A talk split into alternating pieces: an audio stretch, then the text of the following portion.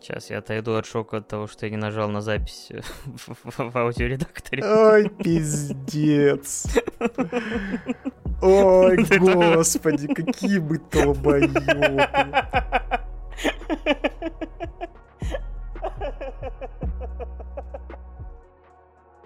Ну что же, всем привет, с вами Паша Беляев, также известный как Рекрут 3 девятки, и Миша Попов, также известный как Майкл Рэббит.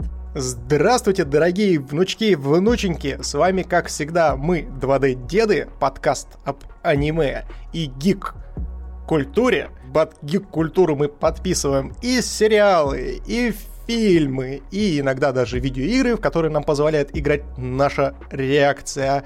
А сегодня конкретно мы будем обсуждать аниме, заказанные на прошлом нашем стримчике, и не только, потому что четвертая тема у нас та, которую мы выбираем самостоятельно. Кстати, что у нас сегодня в обсуждении, Паш? Наш 28-й номерной выпуск снова богат на анимешки и полон ими до краев. У нас есть три сериала, а именно «Дом теней», Твоя апрельская ложь, а также выбранная нами госпожа Кагуя в ее третьем э, сезоне. Ну, а также мы вспомним, конечно же, и первые два сезона, которые мы также любим и ценим, но об этом чуть позже. Ну, а также выбранный вами фильм, ну, точнее, в данном случае, наверное, мини-сериал, состоящий из двух эпизодов «Сны оружия», также известная многим как «Алита. Боевой ангел». Да, а еще ее в оригинале называют гамнум. Насколько это гамнум, вот мы и посмотрим. Опа, гамнум стайл. ту ту ту ту ту ту ту ту ту гамнум стайл. How you do, do, fellow kids, снова на ваших ушах. Максимальные дедовские отсылки. Хорошо, хоть не Харлем Шейк вспомнили. На том скажите спасибо. Emotional damage. Ну ладно, начнем мы в любом случае с интересного тайтла, который отсылает нас немножечко к другим вещам под названием «Дом теней». В одном черном-черном городе едет черный-черный поезд по черным-черным рельсам едет в черный-черный замок. В этом черном-черном замке живут афро-афроамериканские люди. Я, простите, я не могу по-другому, потому что иначе нас на Твиче забанят. Вот. И у этих афро-афроамериканских людей есть куклы, которые в этом черном-черном замке проводят черную-черную генеральную уборку каждый день. Как-то так. В общем, вот такая завязка. И, собственно, нам рассказывает история про одну из этих кукол, которая постоянно прибирается, которая постоянно ухаживает за своей госпожой и является по факту ее лицом. Потому что не просто так у нас присутствуют эти господа, они как будто бы искупались у нас в черной краске и не отражают никакого виде, в принципе, свет и цвет, как говорится. И для того, чтобы в их крупных кругах в их аристократичном обществе их, собственно, как-то считывали, потому что, ну, естественно, когда у тебя цвет волос очень схож с твоим лицом, и очень сложно определить, где у тебя рот, где у тебя нос и тому подобное, нужно как-то эмоции определять. И поэтому есть вот такие вот куклы, которые являются не просто уборщиками, но еще и плюс дополнительно лицами для этих многоуважаемых господ. И, ну, они позволяют им как-то синхронизироваться, они обучаются там очень долго для того, чтобы эти эмоции научи, учиться передавать, чтобы быть в синергии со своим хозяином и так далее и тому подобное. Но не все так просто, естественно, есть большая тайна вокруг этого всего, но к сожалению, для меня, по крайней мере, этой тайны не случилось. Потому что, несмотря на то, что есть какая-то интрига у этого всего в своей концепции о том, что что это вообще за какие-то тени, что это, собственно, за куклы, какие, какие у них вообще обязательства, для чего они вообще созданы, откуда они взялись и так далее. А, в любом случае, дальше это все перерастает в какую-то около детективную историю с эскапизмом и с попыткой там рыбулейшн сотворить, как говорится. И это в концепции своей очень похоже, это мы уже видели в том же самом обещанном Неверленде.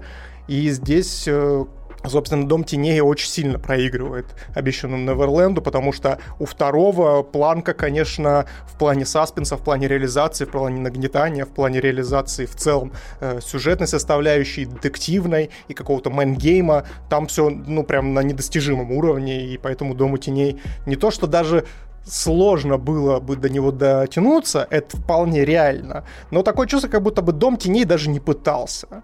Вот, то есть он как бы такой, знаете, встал на пороге, постоял, что-то помялся, но в итоге дальше не пошел. Мне кажется, это действительно осознанный шаг, то есть они не пытались сделать такую закрученную историю, то есть во-первых, потому что первые серии, ну, вообще практически не дают тебе никакой интриги. То есть, опять же, милые анимешные девочки и парнишки делают какие-то милые вещи, убираются, что-то там общаются, и вот те буквально из сюжетной информации вкидывается там по плевку буквально. То есть, и кажется, что это действительно что-то из разряда будет, не знаю, там, симулятор горничной, то есть процедурал про горничную, как они вот живут и чистят этот дом, потому что, собственно говоря, хозяева постоянно источают сажу некую, и, собственно говоря, покой их постоянно засраны, собственно говоря, их жизнедеятельностью. Вообще, кстати, это ужасно звучит, потому что реально кажется, что если это продукт их жизнедеятельности, то их дома в говне постоянно. Я, кстати, знаешь, я сейчас о чем подумал? О том, что это была бы охерительная концепция, когда, знаешь, по итогу оказалось то, что у всех детей из-за того, что их там, ну, точнее, у всех кукол из-за того, что они, типа, созданы там на базе э, каких-то там душ, либо же, знаешь, какого-то изощренного ума, там, с каким-нибудь ПТСР-синдромом и так далее, у них на самом деле галлюцинации, и это все не тени, на самом деле это люди, а это все, вот этот весь большой, собственно, э, замок — это дурка, и, собственно, они в палатах ука- э, на самом деле, типа, ухаживают за некими вот э, людьми с отклонениями, они там какахами измазывают стены и тому подобное, а потом, приходят, начинают убираться и так далее. Это было бы прикольно, как мне кажется. Такой, знаешь, game change. Если ты такой умный, пиши мангу про стены в говне. Я не удивлюсь. Дом говна. Отвратительно. Бля, слушай, это шикарно, это шикарно. А когда-нибудь, когда-нибудь, когда мы, наш подкаст наконец-то станет известным, мы с попросим... С такими шутками и с таким профессионализмом никогда не допустим этого. А я бы, я бы написал мангу. Знаешь почему? Потому что э, вот в таком сюжете, в таком сюжете можно смело вставлять шутки про письки. И это будет смотреться максимально интегрированно. Я, кстати, сейчас подумал, что когда, наверное, рисовали мангу «Дом теней», то есть реально люди, которые занимаются заливкой, они прям, наверное, немножко заколебались. Потому что, ну, то есть ты не просто... То есть у тебя, грубо говоря, этот, этот э, силуэт, его надо прям целиком, почти полностью, но потом они переходят в, во что-то нормальное. Кстати, реально, как манга это смотрелось. Интересненько. Я смотрел, кстати, и фишка в том, то, что у меня есть одна очень большая претензия к создателям аниме, в том, что они очень странно работают с фанами. То есть, вообще, на самом деле, здесь вот стоит отдать э, Дому теней должное, то, что антураж здесь очень прикольный. То есть вот этот весь замок, его внутренние, знаете, убранства, какие-то интерьеры и так далее, очень прикольно так преподнесены. То есть местами даже там есть э, такие, знаете, шоты э, полноценные, которые чуть ли не масляными там красками нарисованы. Это прикольно. Но а, здесь у меня есть одно большое но. В том, что я посмотрел мангу и посмотрел, ну, после того, как поглядел аниме. И задался тоже вопросом о том, что так, а вот погодите, а как они это все заливали? То есть, и фишка в том, то, что манга, она же черно-белая, и фишка в том, то, что тебе проще отделить вот прям черный элемент за счет того, что вокруг него будет, ну, белый фон с каким-то лайном и так далее. Вот, то есть там используется минимум паттернов, и еще дополнительно, знаешь, такое ореол высветления вокруг них делается, что очень сильно отделяет их от фона. А вот в аниме иногда, особенно там вот был момент, когда появилось большое количество теней в одной комнате, мне прям стало тяжеловато немножко смотреть, учитывая то, что я дед, у меня и так, в принципе, с восприятием беда, а тут еще, получается, темные с заливкой персонажи на темных фонах, а, естественно, так как это э, полноценный замок, там, знаете, такой постоянно приглушенный цвет, свет и тому подобное, то есть все такие очень постельные тона, ближе в тень впадающие, то есть очень много темных каких-то углов и так далее, и они тупо сливаются с фоном. Я такой, ребята, вы чё? Вы, чё? вы блин, блин, могли бы просто ореол сделать вокруг небольшой такой, знаете, прям с прозрачностью там в 5%, хотя бы, чтобы немножечко отделяло это от фона. И было тяжеловато прям смотреть местами. Ну, у меня такого прям не было, но я понимаю, в принципе, о чем ты.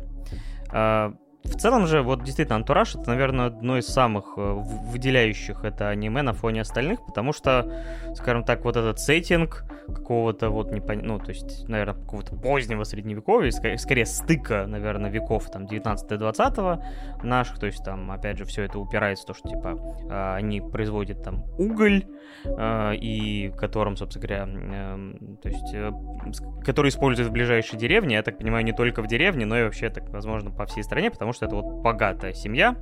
И вот в этой богатой семье есть свои вот как бы опять же тайны, своя внутри иерархия, то есть есть какой-то верховный дед, который типа вообще выше всех стоит и вообще по, много подуровней и... Не, ну когда есть верховный дед, это всегда плюс балл к аниме, конечно Да, же. это уже ближе к шедевру. Вот, а потом, значит, а, наши главные герои, собственно говоря, получаются внизу этой иерархии, и если они пройдут экзамен вступительный, у которого очень расплывчатые правила, а, то, в принципе, их как бы до свидания в расход, что как бы создает хоть какую-то, опять же, интригу, э, хоть какое-то напряжение, хотя, опять же, мне кажется, это сознательное решение, что все-таки это довольно, ну, скажем так, без очень сильно острых углов, то есть все-таки история такая вот в, в, в мягкой обертке, то есть э, типа, ты не настолько напряжен, но вроде какая-то интрига есть. То есть вот э, создается какое-то ощущение там, ну, не сказочное, но вот что-то в, в эту сторону. То есть, э, не знаешь, не современный, типа, из разряда Неверленда, типа, кто-то из вас э, пойдет, и мы его сожрем. Типа, там сидят люди, которые, ну, типа, эти существа, которые просто жрут людей, типа, и, и выращивают вас там на убой. То есть здесь все гораздо более как-то по-мягенькому. И опять же, мне кажется, это осознанный выбор создателей. Но тебе вот не показалось то, что это очень сильно обнуляет чувство опасности? Да. Вот это вот саспенс, который, знаешь, вот ставки прям вот минимальные. Особенно учитывая то, что в рамках сюжета присутствует вот эта так называемая сажа, и Главное не пошутить, не пошутить здесь про копчение. Вот. И, а, собственно, вот из-за этой сажи столько прям роялей появляется в сюжете, что я прям не могу. Мне прям аж тяжело стало смотреть под конец, потому что там рояль роялем и роялем погоняет. Потому что тебе сразу же не, ну, не раскладывают все карты на стол и не говорят о том, что вот такие-то у нас, э, собственно, есть свойства, вот такие у нас есть способности, и вот смотри теперь, как мы этими способностями будем, собственно, творить разные интересные вещи на уровне майнгейма. Ну, по крайней мере, я этого ожидал, и, наверное, это моя личная проблема, потому что я вот прям, ну, на протяжении всего просмотра с, с, бесконечно сравнивал с Неверлендом, и мне прям было тяжеловато. И в итоге это все вот э, себя создают какую-то, знаешь, интересную какую-то историю, либо интересный, э, интересное событие тебе создают, а выход из нее... И ты такой, да, круто, интересно, как они из этого выберутся. А выбираются они с помощью рояля в кустах. И ты такой, блять, ребят, ну вы серьезно? Ну, сделайте его хоть что-нибудь поинтереснее, пожалуйста. Ну и по итогу я вот для себя, к сожалению, Дом теней так и не срастил до конца а, как какое-то, знаете, цельное и классное произведение, которое я готов, например, советовать всем и каждому. Хотя задатки определенные были. Ну, мне кажется, что все упирается в демографию, то есть, что это типа не на взрослую аудиторию более. То есть, например, Neverland явно рассчитан все-таки на людей постарше, то есть которым вот требуется такой накал событий и вот какая-то вот ну, нервозность. А здесь все-таки, как я и сказал, все либо для, ну, действительно для более молодой аудитории, которая, возможно, и, и не требуется это. Ей вот что-то более уютное, что-то более простое, но с интригой. То есть просто упрощенный вариант того же самого Неверленда. Но здесь есть довольно неплохой сеттинг, есть, опять же, какие-то сюжетные интриги, которые еще не раскрыты, и те, которые раскрываются в процессе, они, мне кажется, довольно прикольные были местами. То есть, опять же, это не аниме, которое хватает с неба звезды, что называется, но в целом, как бы, вот, если вам понравится такой сеттинг, если вам хочется чего-то не слишком банального в плане сеттинга, потому что, ну, действительно, это, по крайней мере, не Исикай. Скажите уже на этом большое спасибо.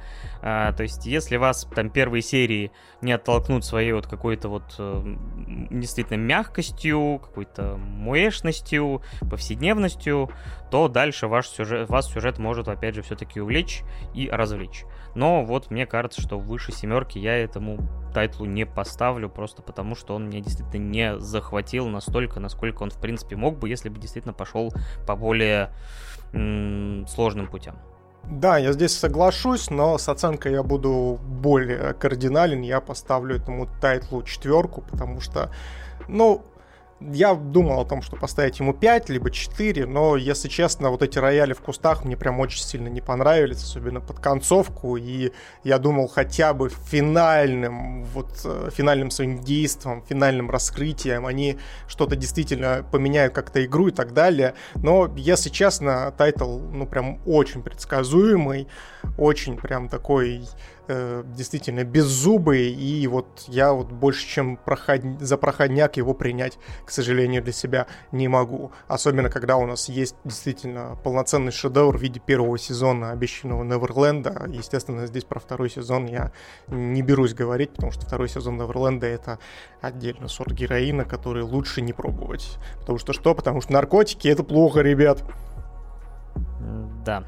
Эм, в общем, да, наверное, мы с Домом Теней, пусть и с такими косяками в записи, все-таки обсудили, но вышло довольно, мне кажется, из-за этого подинамичнее, чем мы обычно это делаем. Ну что же, а мы переходим к следующей теме, которая... Я не знаю, я, у меня нет никакой подводки к снам оружия. Типа, снятся ли пистолетом электропули? Какой-то другой шизофренический бред. В общем... Э, блять, и после этого ты говоришь, что, что я, да, тут кринж, блядь, произвожу. Ой. Все, блядь. Я и так это... Теперь я, теперь я впитываю, нахуй. Хорошо, ладно. Именно так. В общем, а, все все равно так или иначе знают этот проект как Battle Angel Alita. Правда, знаешь, когда я пересматривал, собственно говоря, этот вот э, мини-сериал, потому что по-другому его не назовешь. Это мини-сериал на две серии, который, видимо, должен стать, был, наверное, каким-то пилотным проектом или еще что-то. Я, к сожалению, не было времени, чтобы поискать предысторию вообще, почему именно две серии и все, и ни хрена, типа. Хотя в 93-м году, я думаю, типа, у японской анимации, может быть, не все было в порядке, поэтому они, может, не нашли какого-то спонсора или или не, сорвали какой-то хайп, и поэтому такие, ну, вот, что есть, что есть. Поэтому вот эта манга, которая... Но вообще, боевой ангел Алита, он считается за овы. Ну, то есть это по факту некоторое дополнение к манге, которое, типа, экранизирует первые несколько томов всего лишь. Ну, в принципе, это так и выглядит. Поэтому, на самом деле, наше обсуждение так или иначе, наверное, будет затрагивать э, как точно, ну, точно экранизацию, которую я пересмотрел. Я бы с удовольствием бы почитал бы мангу, причем мне кажется, что какое-то количество глав манги я, возможно, читал перед выходом непосредственно фильма. То есть, по крайней мере, такие воспоминания есть, потому что я начал, ну, открыл сейчас, такой начал э, листать некоторые первые страницы и такой думаю, блин, а ведь вроде как э, что-то действительно знакомое. Ну, кроме того, что, в принципе, э, первые кадры экранизации, что в аниме формате, что в кино формате, это вообще идентичные абсолютно практически кадры, то есть... То есть очень и очень близки к первоисточнику. Ты, кстати, мангу читал? Нет, я мангу не читал, потому что вообще, если честно, я с Алитой познакомился, ну прям давно-давно, это практически чуть ли не первое аниме, которое я поглазел в купе с э, Акирой, а, вот, э, потому что они там тоже отчасти блуждали вместе в моем, по крайней мере, информационном пространстве, и поэтому э, у меня, если честно, с Алитой очень сложные взаимоотношения. Вот. Кстати, между прочим, мне нравится оригинальное название э, боевой ангел Алита. Это Гнумнум. Гнумнум. Ну, то есть примерно как мы звучим. Как будто бы у кого-то, блядь, инсульт произошел, блядь, у меня, например. Вот. И э, как на самом деле меня сеттинг не особо прям... Наша дикция примерно. Сеттинг, сеттинг мне показался гмм. И поэтому я... Полная...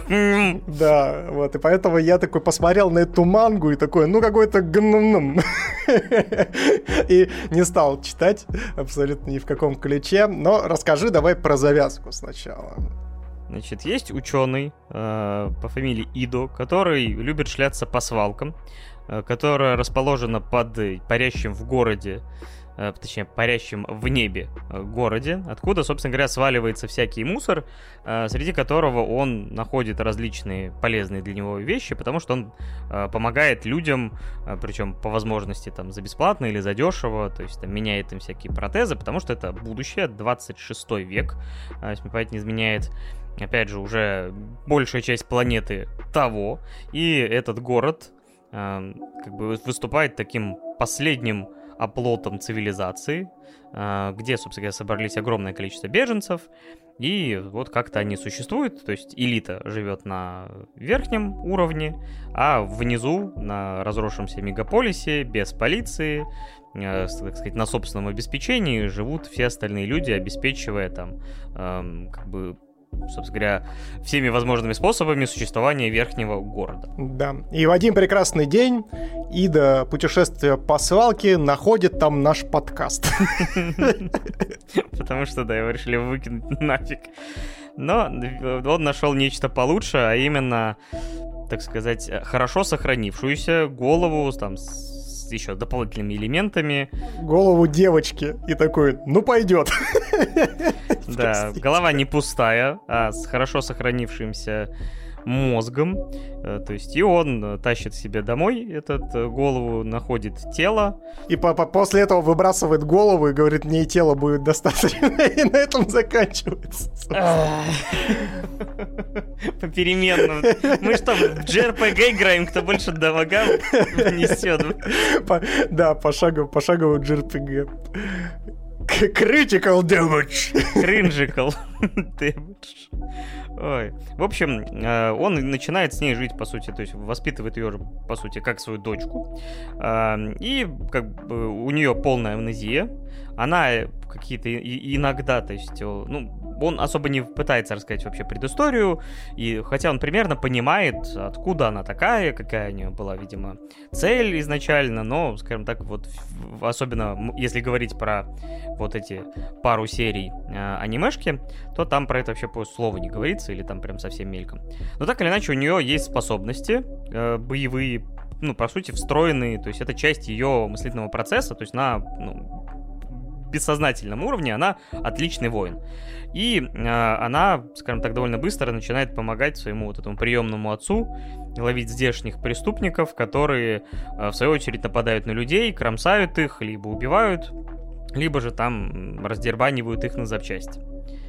А, она встречает парнишку молодого ровесника своего, который хочет очень попасть наверх и у него есть определенные, скажем так, криминальные истории, э, которые, собственно говоря, и ведут его на этот верх э, финансово. А также на фоне еще иногда э, есть, ну, то есть, так сказать, существует еще персонаж, я не как ее зовут, и, и, ну, в, в, просто имена, чтобы вы понимали, в экранизациях э, вообще отличаются, потому что, например, Алиту здесь зовут Гали. Но она и в манге тоже Гали. Ее адаптировали просто для западного рынка как Алиту. Поэтому, что за Галя? Галочка, что тут у нас? А... Галя у нас отмена. В общем, есть еще женщина, которая, похоже, имела какие-то взаимоотношения с Идо. Да, это его бывшая Кирен. Да. И а, она как бы тоже э, хирург, только она помогает э, здешнему, ну, как сказать, лорду, можно так выразиться, который заправляет, э, скажем так, то есть э, связывает верхний уровень с нижним э, и устраивает, то есть вот в аниме-адаптации здесь есть какой-то бои в Колизее, э, я так понимаю, в манге и в экранизации это моторбол. То есть тоже очень важная часть. И она выступает как, э, ну, то есть э, механик, который улучшает, собственно говоря, э, участников, так сказать, на, наворачивая всякие там примочки, чтобы, собственно говоря, выигрывать и других участников по возможности накромсать на, максимальное количество деталек. Но если, опять же, мы говорим про мангу, то все, в принципе, упирается в историю про столкновение с вот этими бандюганами. И бывший, э, собственно говоря, участник этого мотор ну, мотордрома, э, то есть там Гришка, который, э, значит, огромная такая махина, э, которую так просто не уничтожить, то есть с которым вступают в бой, э, говоря, Гали и ее приемный батя, а также, собственно говоря, вот это желание пацана э, попасть наверх. И вот в целом, расскажи-ка мне, потому что на самом деле я, я, я сейчас уже раскрою, мне кажется, всю историю, потому что там реально 55 минут примерно хронометража, именно анимешки, и там уже дальше сплошные спойлеры. Вот э, ты говоришь, что это было одно из первых вообще знакомств, типа там, ну, то есть прям с аниме, с аниме, когда ты, ну, четко понимаешь, что это не просто мультики, а именно анимешка, анимешка. Вот какие у тебя эмоции были? Причем во сколько ты, получается, это посмотрел-то? Ну, я так и не вспомню, в каком конкретно году, но вот мне там было, ну, лет там 13-14, может быть. Вот, может, чуть-чуть раньше даже. Вот. И, если честно, меня, меня это не особо захватило, потому что, несмотря на все вот эти вот интересные подоплеки и все интересные смыслы, которые залиты, в принципе, в боевой ангел Алита, мне это аниме показалось, ну, очень скучным, несмотря на то, что здесь есть, казалось бы, динамичные бои, какие-то вот там внутренние перепалки между, собственно, там, Виктором Вектором. Ставь лайк, если любишь киберпанк, ты уже оценил отсылку. Вот. И, собственно, там тем же самым Ида и Кирен и так далее и тому подобное. Но я не вценил я не вценил всю вот эту их, все их взаимодействия. Еще плюс ко всему, я не до конца тогда еще прочитал все мотивации героев, потому что они здесь, ну, очень странные. То есть вот тот же самый Ида, он вроде бы берет себе девочку, начинает воспитывать ее как вот отец, так далее и тому подобное, но ты не понимаешь, что им движет, потому что на самом-то деле Ида, он гребаный маньяк, ну, то есть он прям дико кайфует от, э, э, скажем так, э, того, что он охотится на разных чуваков, и при этом слышать его метание о том, что типа Алита, нет, здесь типа опасно, не надо вот этого всего делать, типа не будь такой, когда он сам кайфует от этого, это очень странно, типа. И как это все разрешается, как Алита становится, собственно, тем самым охотником, это тоже очень сомнительная какая-то история для меня на тот момент даже еще показалась. Сейчас я немножко по-другому, конечно, подошел к просмотру, потому что, ну, как-никак я был малолетним дебилом, в те времена, и, естественно, много... Теперь ты старый. Да, теперь я старый, но не менее дебил. Вот, и поэтому я сейчас для себя, конечно, считал немножечко другие истории и другие посылы, которые, собственно, были зашиты в боевой ангел Алита, но об этом я чуть позже расскажу. Вот расскажи мне, пожалуйста, как ты отнесся вообще в целом к мотивациям главных персонажей и в целом их продвижение по истории? Каких таких каких таких мотиваций. На самом деле, чтобы, ну, хоть какой-то контекст дать, я уже второй раз смотрел «Сны оружия». Первый раз я посмотрел непосредственно перед э, выходом э, уже экранизации, то есть это было в девятнадцатом году.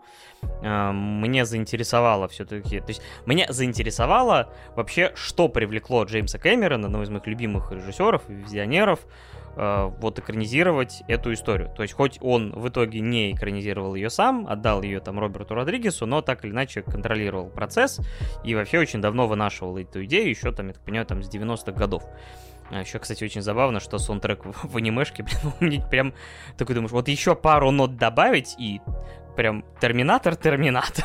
Типа, Да-да-да, да-да-да. Только там первые пара нот, типа, те же самые. И, наверное, опять же, вот это то, что сеттинг э, вот с этими роботами, причем которые когда-то там вели войну там на Луне, на Марсе, там штурмовали этот город. И, ну, правда, все это мы опять же узнаем уже больше из экранизации, нежели из этих двух серий. Мне, честно говоря, больше именно захватил сеттинг. То есть я вообще как-то не особо проникся персонажами. То есть, э, ну да, есть вот парнишка, который там, по сути, Почему он хочет наверх? Ну, потому что вот его заколебало то, что вот вокруг все происходит, потому что, ну, по сути, это огромная дыра, огромная свалка. Не только где непосредственно свалка, но и весь город представляет себя такую э, как бы, ну, такое не, самое дружелюбное место для существования. И понятно, почему он хотел, наверное, наверх, плюс еще вот, опять же, там прям между делом рассказали вот эту грустную предысторию его старшего брата, который, опять же, с учетом его возраста, что он был прям сильно старше, выполнял, похоже, его функцию отца, потому что про родителей слова вообще не сказано. А, и, возможно, вот он как бы еще и поэтому, типа, вот, то есть он даже не свою мечту исполняет, сколько вот не сбывшуюся мечту своего брата. А, с Алитой тут, понятное дело, по сути, ее единственная цель это, то есть, ну, понять, кто она, что она, и она, в принципе, просто впитывает окружающую действительность, и как бы вот у нее есть приемный отец, она начинает повторять, по сути, за ним. То есть идет э, в охотники, потому что она, ну, потому что он, собственно говоря, охотник. Это, это конечно, такая прям интрига-интрига в первые моменты, что типа, а вдруг это он убийца? Типа, что вот он охотится там за людьми, там приходит весь порезанный, но это прям моментально все сходит на нет. Э, но все равно прикольно. Э, и она повторяет просто тоже. Она не свою мечту, по сути, исполняет, а просто, опять же, идет по стопам родителей. Кстати, это рифмуется у этих двух героев. И, собственно, эти два героя еще влюбляются в друг друга.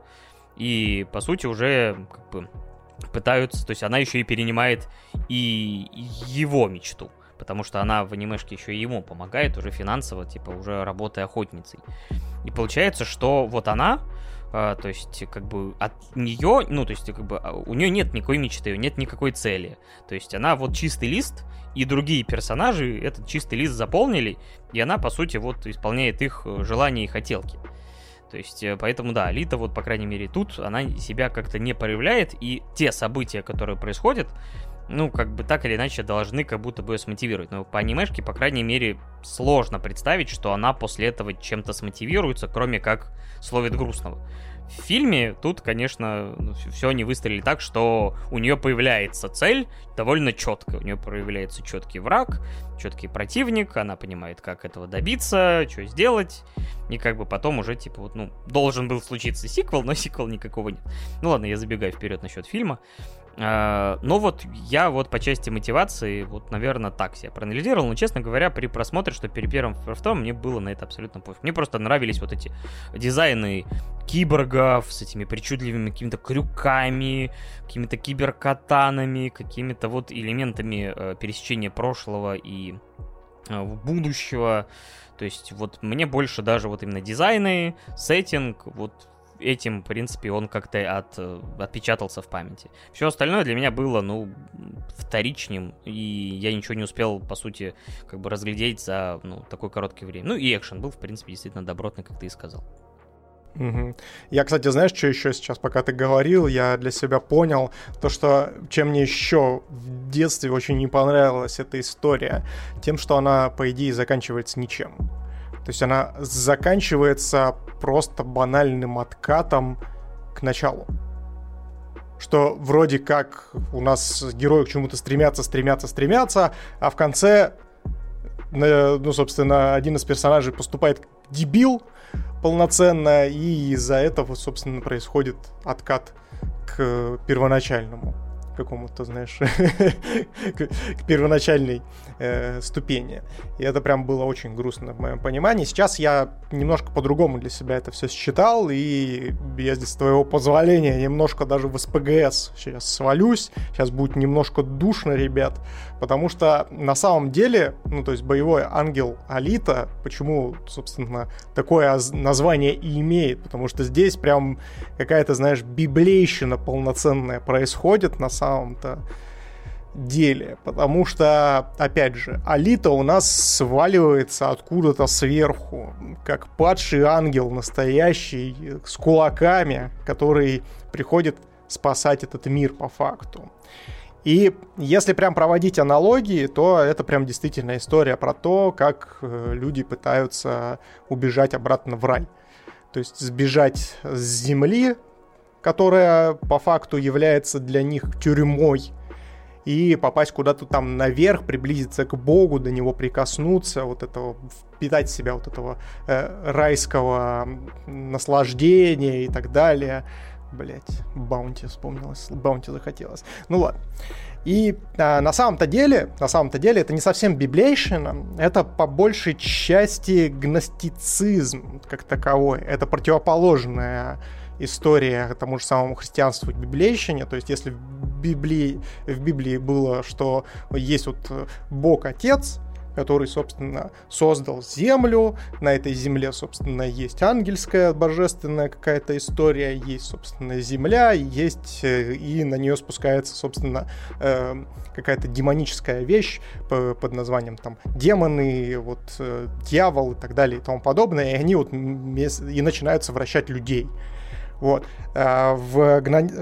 в гностицизме там немножко по-другому. То есть есть Бог-Отец, есть, собственно, отец, точнее, бог Творец, это Демиург так называемый, который создал Землю и сделал ее тюрьмой полноценной. Тюрьмой для нас, для людей. И что, ну, по этим трактатам, собственно, люди пытаются, э, с, э, точнее, собственно, ангелы, они на эту землю приходят для того, чтобы помочь людям сбежать сбежать с этой земли, сбежать, собственно, куда-то к Богу Отцу и, собственно, таким вот образом возвыситься. Вот. И в этом плане, то есть боевой ангел Алита очень круто ложится на всю эту историю. Я не знаю, насколько действительно автор вкладывал конкретно такие посылы в произведение, но ложится прям вот идеальненько практически. Практически один в один. И это очень интересно с позиции вот именно такой, знаешь, мифологии, каких-то внутренних посылов и так далее и тому подобное. Сказать то, что интереснее от этого становятся герои, ну нет. Сказать то, что от этого интереснее становится все происходящее, но нет. Но зато, когда ты накладываешь этот подтекст, то есть ты ну, начинаешь по-другому просто для себя трактовать те или иные события, которые происходят в рамках этого сюжета. Вот. Примерно как-то вот так вот. И если честно, если честно, здесь, вот, кстати, подводя к моему следующему вопросу, вопросу к Паше, это еще больше видно в экранизации фильма. Потому что на самом-то деле у э, тех же самых историях, которые э, ну, воспроизводят в себе гностицизм, они, собственно, состоят из четырех арок. Первое — это война, второе — это, собственно, жизнь в тюрьме, жизнь в заточении, это вот как раз-таки наш нижний город. Потом третье — это э, встреча с посланником, или встреча, как это еще правильно говорится, с Люцифером, потому что в гностицизме, если, допустим, в обычном христианстве э, Люцифер является, собственно, э, ну, абсолютным злом, то в гностицизме он является, наоборот, абсолютным добром. Вот. И здесь вот получается э, с падшим э, посланником, который помогает. Ну и, соответственно, четвертое это восстание. Восстание этого, собственно, так называемого Люцифера и всех его помощников, всех тех людей, которых он пытается вытащить из этой тюрьмы. Вот расскажи, Паш, теперь про сравнение с фильмом. Что там вообще как? Ну, насколько я понял, фильм берет, ну, еще дополнительно э, там арку, ну или, по крайней мере, часть арки с моторболом, которая полностью отсутствует в, собственно говоря, вот этой аниме-адаптации. Э, немножко перемешивает э, там и персонажей, и какие-то другие факты, вводит что-то новое, что-то убирает, потому что, например, у нашего вот этого парнишки э, в экранизации полностью отсутствует вся история с братом, по крайней мере, я либо мимуша ее пропустил, но, похоже, он все-таки просто не хочет здесь находиться, то есть вот он скорее мотивирует о том, что вот, ну, заколебало все это говно вокруг, хочу наверх, и вот у меня есть возможность, собственно говоря, этого достичь. ну, действительно, пока он там один, выживает как-то на улицах, может быть, действительно, все-таки это уже достаточно, то есть вот возможность добраться вот этого до райского местечка любым способом, тем более, что находится такой э, змей-искуситель, который говорит, да, чё, можно, ты мне принеси, типа, лямчик здешней валюты, в аниме адаптации 10 миллионов, правда, но, опять же, там, не суть. И, собственно говоря, этот, этот э, э, собственно говоря, вот этот товарищ Вега, или Вектор, Вектор, он, э, как сказать, выступает таким змеем-искусителем не только для него. То есть он искушает и бывшую жену Ида, Керен. Причем в какой-то момент, знаешь, типа он вообще проскакивает, что «А что ты ему пообещал?» спрашивает она. Говорит, ну, конечно же, ну, в смысле, отправиться на верх. Кстати, как город-то называется? Мне вы, вы, вылетело напрочь из головы. То есть я все время должен в это вставить название города. Залем. Залем, да как Салем, только никто, видимо, там, наверное, не живет. Хотя, черт его знает, мы вообще понятия не имеем. Видим просто какие-то небоскребы, а что там происходит, в принципе, хрен его знает. Кстати, вот опять же, это интересно. То есть вот там откуда, ну, тут падают какие-то вот запчасти, но реально, вот что там происходит, а, а реально, а райская ли там жизнь, хрен его знает. Э, что, опять же, создает вот интригу, что все-таки хочется, чтобы кто-то из персонажей все-таки до тут добрался, хотя бы просто нам показали, что там происходит. Вот. И э, Алита здесь, э, то есть, по крайней мере, у Ида четкая выстраивается э, привязанность к Алите, потому что еще он и называет ее Алиту, Алитой в честь э, погибшей дочери. Опять же, было ли это в манге, я не знаю. Но в аниме и манге нет. У него не было никакой дочери. Он вообще даже в аниме говорит о том, что он назвал ее Алитой в честь своей собаки. Ну, честно говоря, умершая дочка мне все-таки как бы... Погавкой, блядь. Как-то поприятнее звучит. Ну, не в смысле, что поприятнее, но, по крайней мере, по понятнее мотивация человека будет, хотя умерла она в экранизации организации, то есть, ну, именно как показано, как умерла, она типа просто попалась под, э, знаю, там, по горячую руку э, этого киберпсиха. Но это, кстати, между прочим, очень сильно разнит как раз-таки характера персонажа Ида в том же самом аниме, ну и в манге, я так понимаю, потому что аниме все-таки поближе к манге, чем э, экранизация и экранизация. Потому что э, в аниме Ида, как я и сказал, он такой не совсем подходит на роль отца, то есть он, несмотря на то, что пытается на себя примерить это все, он там получает дикое удовольствие от того, что он охотится на этих там киберпсихов и тому подобное, вот, и он там даже говорилась фраза о том, что, ну, мне чисто по кайфу, я вот, типа, э, полиции, полиции нету, кто-то должен вершить правосудие, как говорится, вот, а в экранизации он вот как раз-таки выступает как док, добрый доктор Айболит, который, собственно, чуть ли там не э, чурается насилия, и типа вот он больше как папочка, чем вот э, человек, который живет, пытается выжить в суровом мире. Ну и опять же, здесь, здесь важно еще понимать то, что в экранизации, если честно, мне вот что не понравилось, это то, что э, тот же самый город Свалка, он вроде как ну, нам закадровый голос и Ида тот же самый э, в экранизации говорит о том, что это вот темное место, мрачное и тому подобное. То есть он там рисует чуть ли не готом какой-то, а нам показывают, ну, знаешь, обычный городок. Ну, то есть, да, вот он похож как на трущобы, но я бы не сказал, то, что он выглядит прямо, ну, уж очень сильно опасно. Да, когда и сцена, как они играют, собственно говоря, чисто на районе в этот моторбол, ты думаешь, блин, вообще прикольное место, я бы там погулял. И даже когда они просто прогуливаются по городу, типа торговые какие-то лоточки. То есть, да, честно говоря, все залито солнцем. Хотя было бы очень странно, знаешь, типа, что вроде наверху, причем там реально город, он немножко такой полый, там, то есть это не полностью закрывает небо, то есть, знаешь, обычно, как, например, в той же самой Кайбе, там, типа, просто нависает такая хреновина, еще какая-то, типа, там, завеса из э, газа, типа, поэтому мы живем вот, типа, там, то так прям максимально под тиранией этого возвышающейся этой конструкции металлической. Здесь светит солнце, типа, все вроде нормально, все как бы дружелюбные, все ладят. И да, действительно, почему отсюда надо прям свалить из этого ада? Ну, конечно, да, то, что тут нет э, полиции, в принципе, днем здесь нормально, но стоит, я так понимаю, заглянуть чисто в подворотню, особенно ночью, то тебя просто на куски порежут и как бы слова не скажут. Никто. Это, конечно, жутковато. Так я так понял, это э, на самом деле аниме-адаптация Москвы или Питера. Простите. А учитывая то, что, собственно, там вечерами расчленяют людей, то, наверное, да, больше похоже на Петербург. Не, на самом деле, я бы сравнил с Лос-Анджелесом, что в Лос-Анджелесе, говорят, на самом деле ты просто реально отходишь, ну, типа, если ты не на каких-то этих голливудских холмах, Беверли-Хиллсах, а где-то в центре, ты просто сворачиваешь с любого туристического маршрута в сторону на там два шага, и в принципе ты можешь оказаться и без кошелька, и без почки, то есть типа и вообще в каком-то э, бомжатском притоне, который реально расположен, например, там рядом с там с именитым отелем, например. Так что не только у нас есть такие контрасты в крупных городах.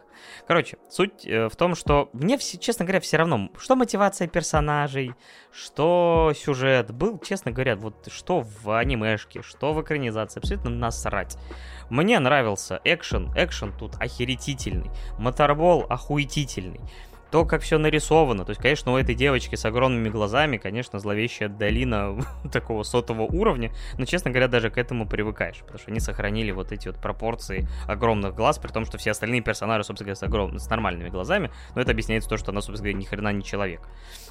Вот, и вот именно вот как, опять же, выглядит, как поставлены сами эти гонки, антураж, вот эти вся, вот эта мрачность вот этих охотников, как они, опять же, выглядят и в экранизации, и то, как они э, обходятся с э, тем, что у нас кровь синяя, это не люди, поэтому мы будем кромсать, размазывать головы, там отправлять людей в какие-то эти э, просто их будет перемалывать какие-то там строительные устройства и прочее, и прочее. То есть, типа, чуваку просто отрежут лицо и не все. То есть, то, что ни одному фильму с PG-13 не разрешено вообще, то есть, как бы там кровушку показать, здесь, в принципе, кровь так, как другого цвета, в принципе, карт-бланш полный.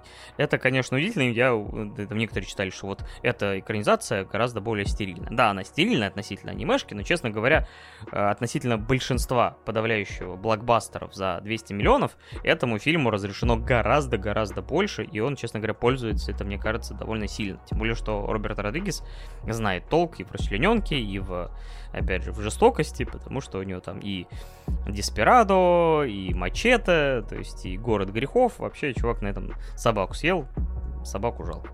Ну, короче, в целом, то есть вот если говорить уже чисто оценочно, то э, если к аниме-адаптации у меня, честно говоря, никаких эмоций нет вообще, потому что это просто вот, ну, какая-то вот довольно замкнутая история, где ты просто не успеваешь за час не привязаться никому, Э, то есть есть несколько там ярких, э, чисто показано, как они, ну, срежиссированы, нарисованы, при том, что бюджета явно не хватает для детального экшена. Но все равно, я вот ну, просто вот посмотрел, прикольный сеттинг, ну, почитаю мангу, если... То есть она, в принципе, да, и работает как реклама манги. За счет того, что вот, э, как бы, ну, тебе хочется узнать и про город, и про Алиту, и про все-все-все. В экранизации я получил, опять же, клевый экшен, э, сочную картинку, и вот этим мне, в принципе, я насладился, то есть, и, и такой я из кинотеатра ушел абсолютно довольный, потому что я смотрел это в свое время в IMAX, и такой, блин, хочу продолжение. Но, понятное дело, никакого продолжения нет и не будет. Э, вот Поэтому у меня эмоции все равно положительные. То есть этот фильм, который я все равно не оценю, знаешь, там, типа, очень сильно высоко, но я им оста- остался доволен. И с учетом того, что мангу и аниме экранизировать чертовски сложно, мне кажется, что здесь они вот сделали баланс и сделали много всего правильно. Многое все равно, за что есть поругать, но все равно основной посыл мне был, что, блин, это все-таки клевый, дорогой блокбастер, который попытался перенести вот многие сложные элементы более максимально близко к первоисточнику. А у тебя как? Ну так, а в итоге что ты поставишь? Давай, раз уж мы и экранизацию затронули, давай, что ты ставишь анимешки, что ты ставишь экранизации? Анимешки, ани, анимешки я поставлю, наверное, 6,5, потому что для меня, ну, действительно, ну, как бы эмоционально я никак не затронулся, а экранизации я поставлю 7,5. Окей, окей. Но я тебя могу лишь немножко набросить на экранизацию то, что, если честно, очень большие отхождения там есть, вот, э, как от первоисточника, так и от аниме. Э, сказать то, что все эти отхождения, они плохие, ну нет. Мне очень понравилось, как они добавили главного злодея, что как раз-таки добавило некий дополнительный уровень конфликта и, собственно, добавило мотивации самой Алитти в конце, например. Э, экранизации конкретно боевой ангел Алита. Потому что, как я до этого сказал, то что в аниме у меня вот даже сейчас я, смотря еще раз свежим взглядом, более взрослый, с некоторым опытом, э, человек, который там и кино дофига смотрел, и, и сериалов, и аниме в том числе, я могу сказать то, что все равно я не мог отделаться от вот этой мысли о том, что э, этот э, аниме-сериал закончился ничем.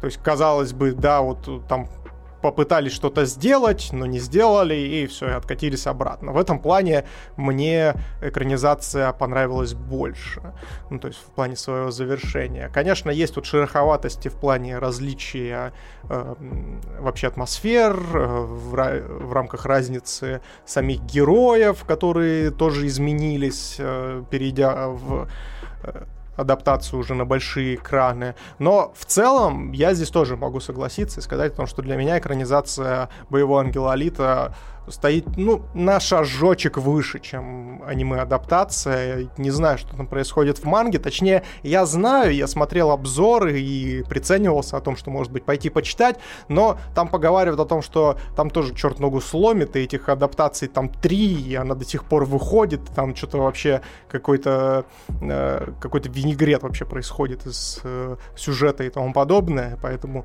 я не стал в итоге углубляться. От себя поставлю, собственно, аниме пятерку. Это проходное аниме, которое, ну, в себе содержит интересный киберпанковский сеттинг. Если вам нравится, то можете, в принципе, посмотреть. То есть это прям не говно-говно, но вот, вот такое проходное э, аним, аниме на вечер, например. А экранизации я поставлю от себя шестерку. Понятненько. Так что вот такое у нас получилось обсуждение и экранизации анимешной, и экранизации э, киношной. Может быть, когда-нибудь очень сомневаюсь, конечно, но, честно говоря, я все еще лелею надежду почитать мангу. Ну, если вдруг все-таки доберусь, то, может быть, когда-нибудь в одном из выпусков и, и, и про это расскажу. Но это в стопку, уже, знаете, это стопка из манг, которую надо прочитать. Она только растет, но никак не уменьшается. Но, черт, многие анимешники рано или поздно переходят на мангу. Может быть, но эм, это в будущем.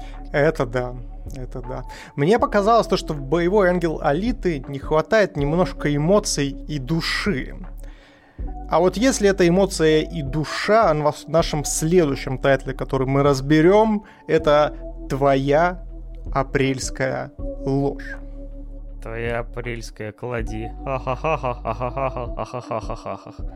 Тем я и чем себя развлекал, чтобы не сойти с ума от постоянных попыток не заплакать. В этом, при просмотре этого аниме.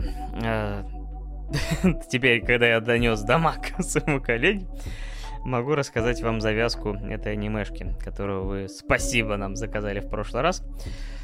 Э, в этом тайтле наш персонаж, главный герой, Косый, э, гениальный пианист, э, который с самого детства был натренирован своей матушкой, э, тяжело болеющий. Эм, батя у него тоже есть, но как бы на самом деле нет, потому что нам примерно в первой серии говорят, что он много работает, и больше он никакого участия в сюжете не принимает. Ох уж эти бати в аниме. То, то покурить выйдут, то еще куда-то.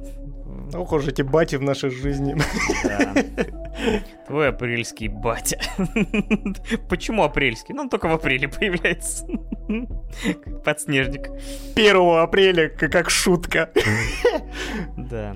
Такой, это, Паша, папа вернулся. Такой, где? Где? С 1 апреля, сынок.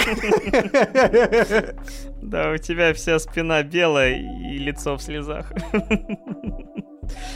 Вот, и, значит, наш главный герой а, а, воспитывается вот матерью как гениальный пианист, и из-за своей болезни она, ну, то есть, ну, скажем так, ладно, не факт, что из-за болезни, но в целом она воспитывала очень и очень жестко, и, то есть, любая ошибка, любое какое-то отхождение от э, того, как надо играть, вызывало у нее приступы ярости, она могла его там и ударить, или там наорать, или как-то по-другому, собственно говоря, воздействовать на нее психологически. И он стал вот, по сути, такой машиной, э, которая приходит на конкурсы, отрабатывает идеально, вот, э, грубо говоря, программу, и уходит, даже не замечая, что вокруг происходит. То есть все вокруг шепчутся о том, что он типа машина, ходячий метроном, и типа вообще как бы не человек, по сути. То есть не, не, не музыкант, а просто вот такая игрушка его мамы, которую она воспитала. Но мама не вечна, она болела и, собственно говоря, умирает. А перед тем, как она еще и умерла, он э, срывается, точнее, нет, уже после того, как она умерла, он на одном из конкурсов срывается, и у него происходит э, вот некий психологический надлом, и он перестает слышать вообще ноты. То есть он играет, нажимает там типа клавиши, э, но при этом вот издается глухой звук по клавишам, и он как будто вот даже здесь это как бы визуализировано, как будто бы он там на дне океана, и типа вот эта толща воды э, все звуки гасит и сводит на нет. И как бы вроде бы все, нафиг эту музыку, но при этом он так или иначе, то есть э, он, по-моему, то ли переписывает ноты, то есть он уже играет, по сути, не на, на музыкальных инструменте, потому что не может, а по сути просто уже там пишет ноты, э, то есть пишет музыку именно вот в таком формате то есть на бумаге.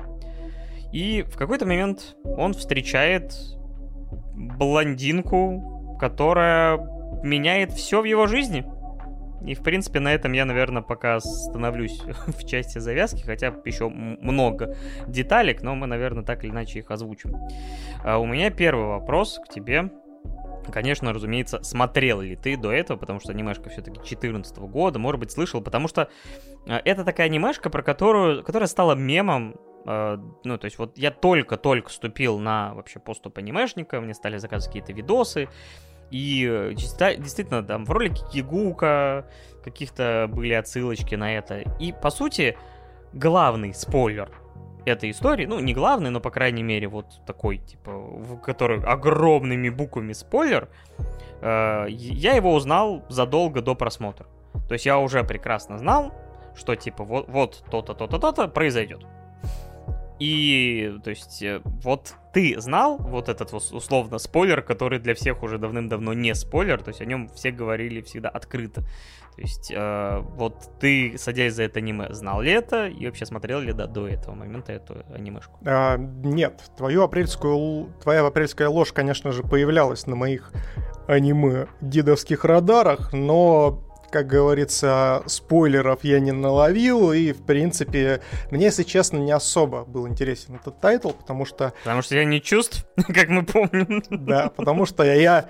Я ебаная машина, нахуй. Я, блядь, смотрю аниме, и все, и не чувствую ничего, потому что что? Потому что двигатель не может чувствовать ничего. Вот так. Сны оружия. Михаил. Сны пожилого оружия, которые, кто не знал, я, собственно, э, пулемет Кринжинсон. Так и запишите.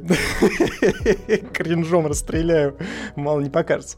Но, а, скажем так, э, естественно, до меня доносились возгласы о том, что вот это такое очень трогательное аниме, которое одно из, одна из лучших драм, я даже такие вот слышал, знаешь, какие-то э, потуги и порывы в сторону этого тайтла. Если честно, мне не особо было интересно это аниме, потому что, ну, это повседневность, плюс еще драма, э, опять что-то из разряда опять плакать, и я такой, м-м, пожалуй, нет. Пойду покачаюсь.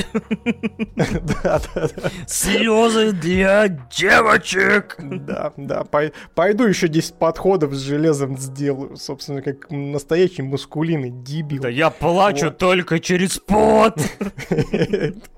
Вы думаете, это дождь? Вы думаете, это слезы? Нет, это пот.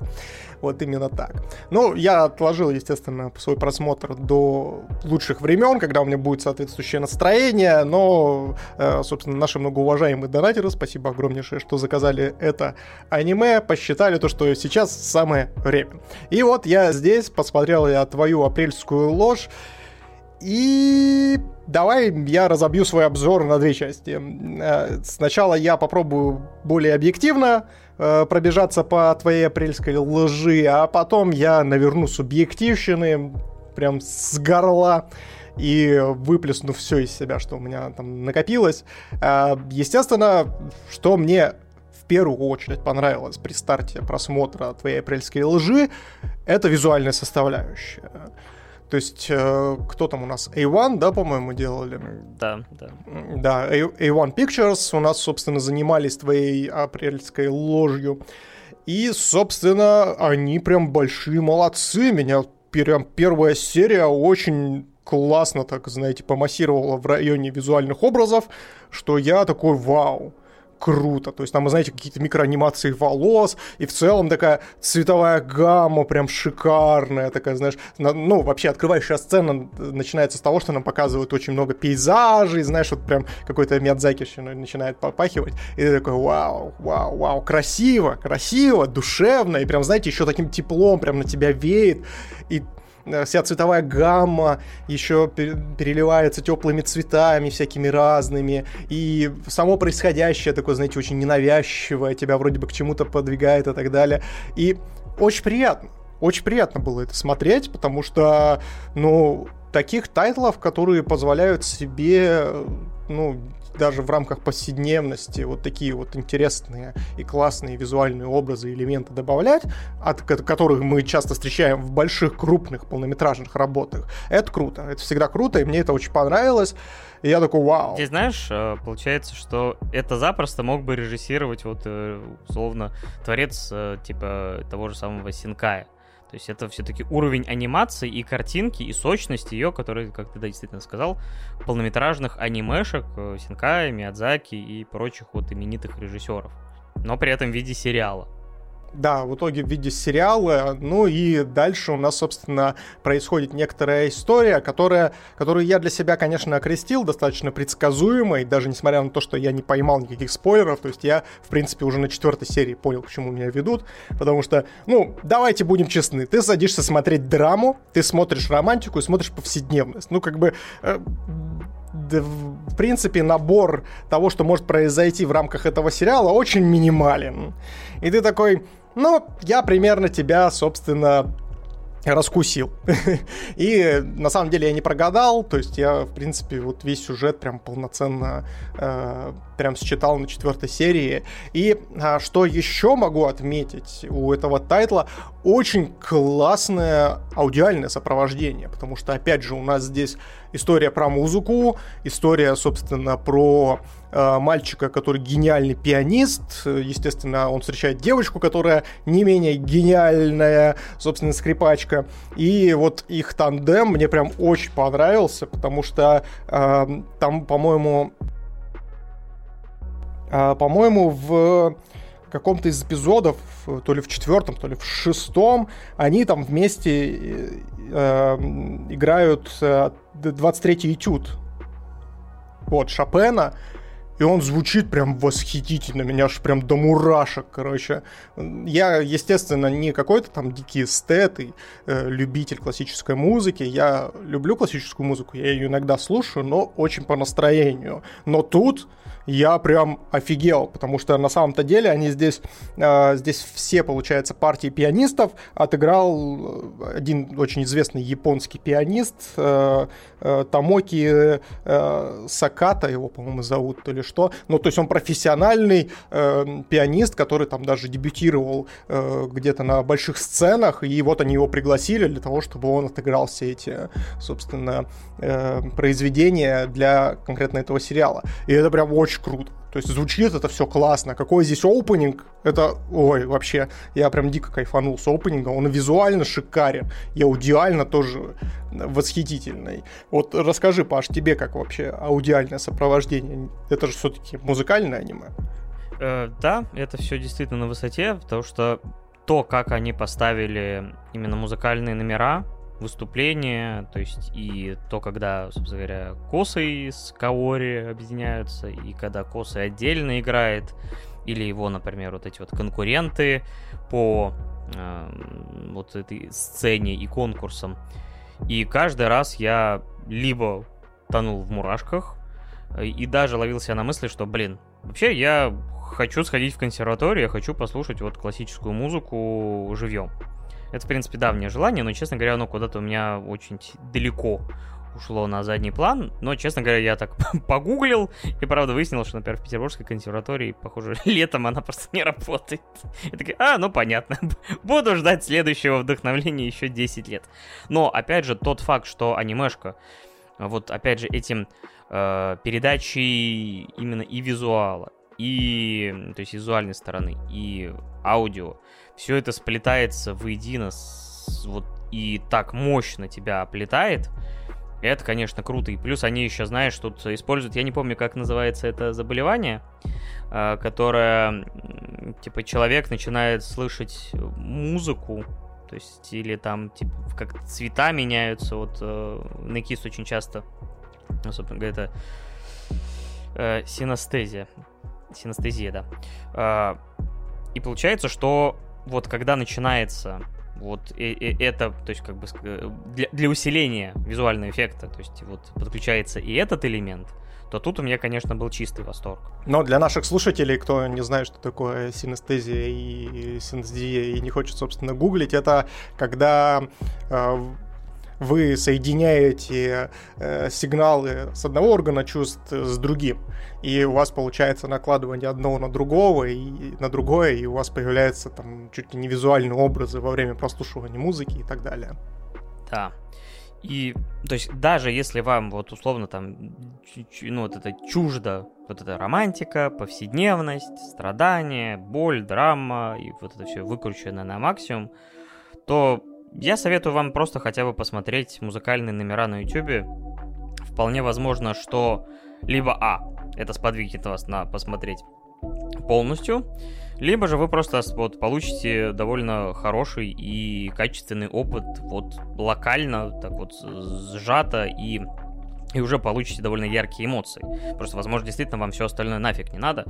И насколько хорошо проработано все остальное, вот ты мне, например, скажи, потому что у тебя обычно требования к таким вещам гораздо более жесткие. И поэтому вот за пределами музыкальных номеров. Как тебе история, как тебе вообще драма, сработала на тебя, не сработала, как тебе вообще персонажи. То есть вот остальные части цепанули ли тебя или нет. А я здесь, наверное, начну с какой-то общей характеристики, которую постараюсь в дальнейшем немножечко подраскрыть со своей стороны, как раз-таки вот с, про, рассказывая про сюжет, про историю, про персонажей и тому подобное. Я могу сказать то, что твоя апрельская ложь для меня это пустышка в красивой обертке. Потому что, несмотря на красивое визуальное, аудиальное оформление и невероятную режиссуру, на самом-то деле, потому что, ну, режиссер здесь прям вот шикарно себя проявил, но по наполнению и по сюжету, ну, если честно, это какая-то вообще очень странная фигня, потому что я посмотрел историю о том, как одна самовлюбленная девочка решила убить мальчика, который ей нравится. И это прям настолько вот в корне расходится с моим, знаешь, мироощущением и моим ми- миропредполаганием, что я прям, если вот не подбирая слов, простите меня, пожалуйста, за мат, но я в ахуе с этого тайтла, потому что здесь все герои, они конченые дебилы, которые пытаются на протяжении 20, там, скольки, 4 или 21 серии, пытаются убить бедного Касея, у которого и так, бедолаги, блин, а, э, душевные травмы, психологические травмы, причем достаточно серьезные. У пацана, блин, ПТСР, алло. При этом девочка, зная о, то, о его предыстории, которая его любит, специально подговаривает его и пытается в себя влюбить для того, чтобы, блядь, еще больше его уничтожить, еще ему травму нанести. А что делают второстепенные герои, я вообще, блядь, даже предполаг... да, даже не хочу рассказывать, потому что, ну, это просто пиздец. Как назвать их друзьями, я даже не знаю, потому что э, что, давайте я вот просто приведу пример такой более абстрактный, чтобы сильно не спойлерить никому. То есть как вы думаете, вот смотрите, у нас есть главный герой, у которого ПТСР, у которого, собственно, э, прям жесткое избегание определенного вида деятельности, э, конкретно э, играние, собственно, на э, рояле, на пианино, неважно, ну, то есть на музицирование. Э, как вы думаете, каким образом этого персонажа будут пытаться из этого состояния вытащить и, собственно, решить его вот эту вот э, глубокую психологическую травму. Просто, они просто, блядь, берут его и насильно пинают в сторону рояля. То есть они там даже, знаете, вот э, это еще один такой, знаете, доеб ради доеба, который, возможно, некоторые подумают о том, что вот чувак не разбирается и тому подобное, но если честно, они даже вот, э, ну, то есть там та же самая Каори, она там постоянно говорит какими-то, знаете, возвышенными формами о том, что вот там Моцарт говорил то, Моцарт говорил все и так далее и тому подобное. Ну, ты такой, блядь, а вам точно по 14 лет? То есть 14-летние такие так себя не ведут. Они, э, ну, не оперируют такими вот возвышенными терминами и так далее, потому что э, это, возможно, начинается чуть-чуть позже, когда у вас там уже максимализм начинает отыгрывать, вы э, считаете себя умнее других, это одно. А когда тебе 14 лет, ты такими вообще не оперируешь методами. И вот. И фишка в том, то, что они пытаются его замотивировать, понимают, что с мотивацией у него херово, потому что наш главный герой то и делает, что сидит и ноет о том, что, блин, я хочу играть, я не хочу играть, я могу играть, я не могу играть, и вот так вот постоянно он ноет, а главный герой вместо того, чтобы с ним пообщаться, чтобы ему э, вместе с ним прожить вот эту его травму, они просто берут его и ногами запинывают, типа, э, Каори подходит такая, так, ну все, мы с тобой, собственно, идем и играем в дуэте. Он говорит, нет, я не буду. Она такая, нет, ты будешь. Он, нет, я не буду. Она хватает его за шкирняк, нет, ты будешь. Садит его туда, у него начинается просто какая-то, какой-то трэш в голове э, происходить. Она, естественно, э, всячески его продолжает удерживать прям насильно на этом месте. Э, не давая ему выплеснуть свои эмоции. То есть всем абсолютно здесь плевать на бедного Кассея, и мне от этого прямо жутко стало с этого тайтла. Я прям для себя его вообще никак не воспринял, э, потому что, ну, это просто какой-то трэш. То есть та же самая там Цубаки, которая его любит бесконечно, второстепенный герой, а что она делает, когда главному герою хуево? Она такая, ну, я, пожалуй, здесь не буду ему докучать, пусть он сам проживет эту историю. И ты такой, кого? Чего, блядь? Вы тупые, что ли? Все идиоты, блин. А нельзя так абсолютно вести себя с человеком, у которого ПТСР, у которого жесткая херня произошла в детстве, потому что у него реально э, большие проблемы, у него там чуть ли не галлюцинации начинаются во время игры. Ну, это, это просто, это вот максимальная и э, максимально показательная э, методичка о том, как не нужно себя вести с человеком. Вот. И у меня с этого настолько бомбит, что я не знаю, мне кажется, можно было... Э, если вы посмотрели в сторону Востока, если вы находитесь где-нибудь в Санкт-Петербурге или в Москве, то вы могли, наверное, увидеть Зарево, потому что это как раз-таки у меня жопа горела в районе Новосибирска. Вот, ну и плюс дополнительно это все у нас подкрепляется слезы, слезовыжимательными какими-то историями из разряда того, что вот здесь вот поплачь, здесь поплачь. Я вот, кстати, здесь вот, опять же, отдам должное объективно твоей апрельской лжи, то, что она очень грамотно подводит нас к, к слезовыжимательным моментам, то есть они здесь действительно рабочие. То есть все работает на то, чтобы ты заплакал. То есть и музыка крутая, и визуал тоже тоже максимально передает все эмоции для того, чтобы ты заплакал. Но вот посыл, посыл для меня прям максимально инороден. Вот расскажи, Паш, как для тебя. Ну, я много раз говорил и буду говорить о том, что для меня э, именно рациональное э, восприятие вторично. То есть я гораздо реже оцениваю персонажей именно, ну, то есть пытаюсь их э, проанализировать и я в случае вот такого тайтла, который, ну, откровенная слеза-выжималка, тут как бы, ну, э, э, если бы я сказал, что это там максимально продуманная драма, типа, где вот все такое, типа, там, объемное, не одномерное, нет, я, я бы сильно преувеличил. Нет, все-таки это, то есть, э, они максимально давят на больные точки, нашего главного героя, причем многократно, потому что он, у него есть вот эта вот э, болезненная максимально предыстория с матерью и с ее смертью, и то, как он с ней попрощался, и, собственно говоря, это повлияло и на него, и на его отношения с музыкой. И, по сути, то есть кто-то пишет историю такой, хорошо, я проведу этого персонажа, то есть я сделаю ему такую предысторию, а потом я проведу его через ад еще раз но попробую сделать этот ад э, выкручу это так, что, типа, это повлияет на него положительно. Хотя, скорее всего, парнишка 14-летний действительно с надломленной психикой до этого, скорее всего, просто надломится окончательно, и его, не знаю, придется куда-то в дурку укладывать.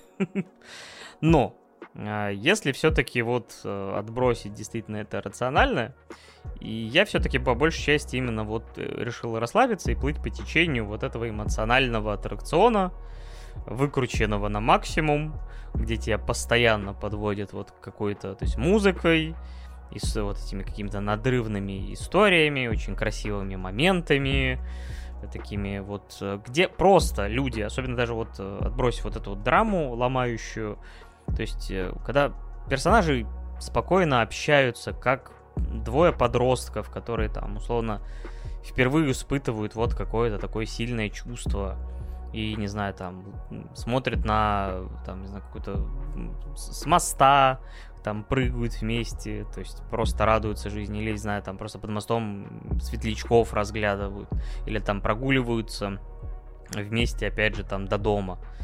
Вот это приятная повседневность меня окутывала, волакивала, и я, честно говоря, вот а, а, говорю, опять же, отбрасывал именно контекст, который действительно, как Миша сказал, ну, довольно местами даже, да, довольно чудовищный.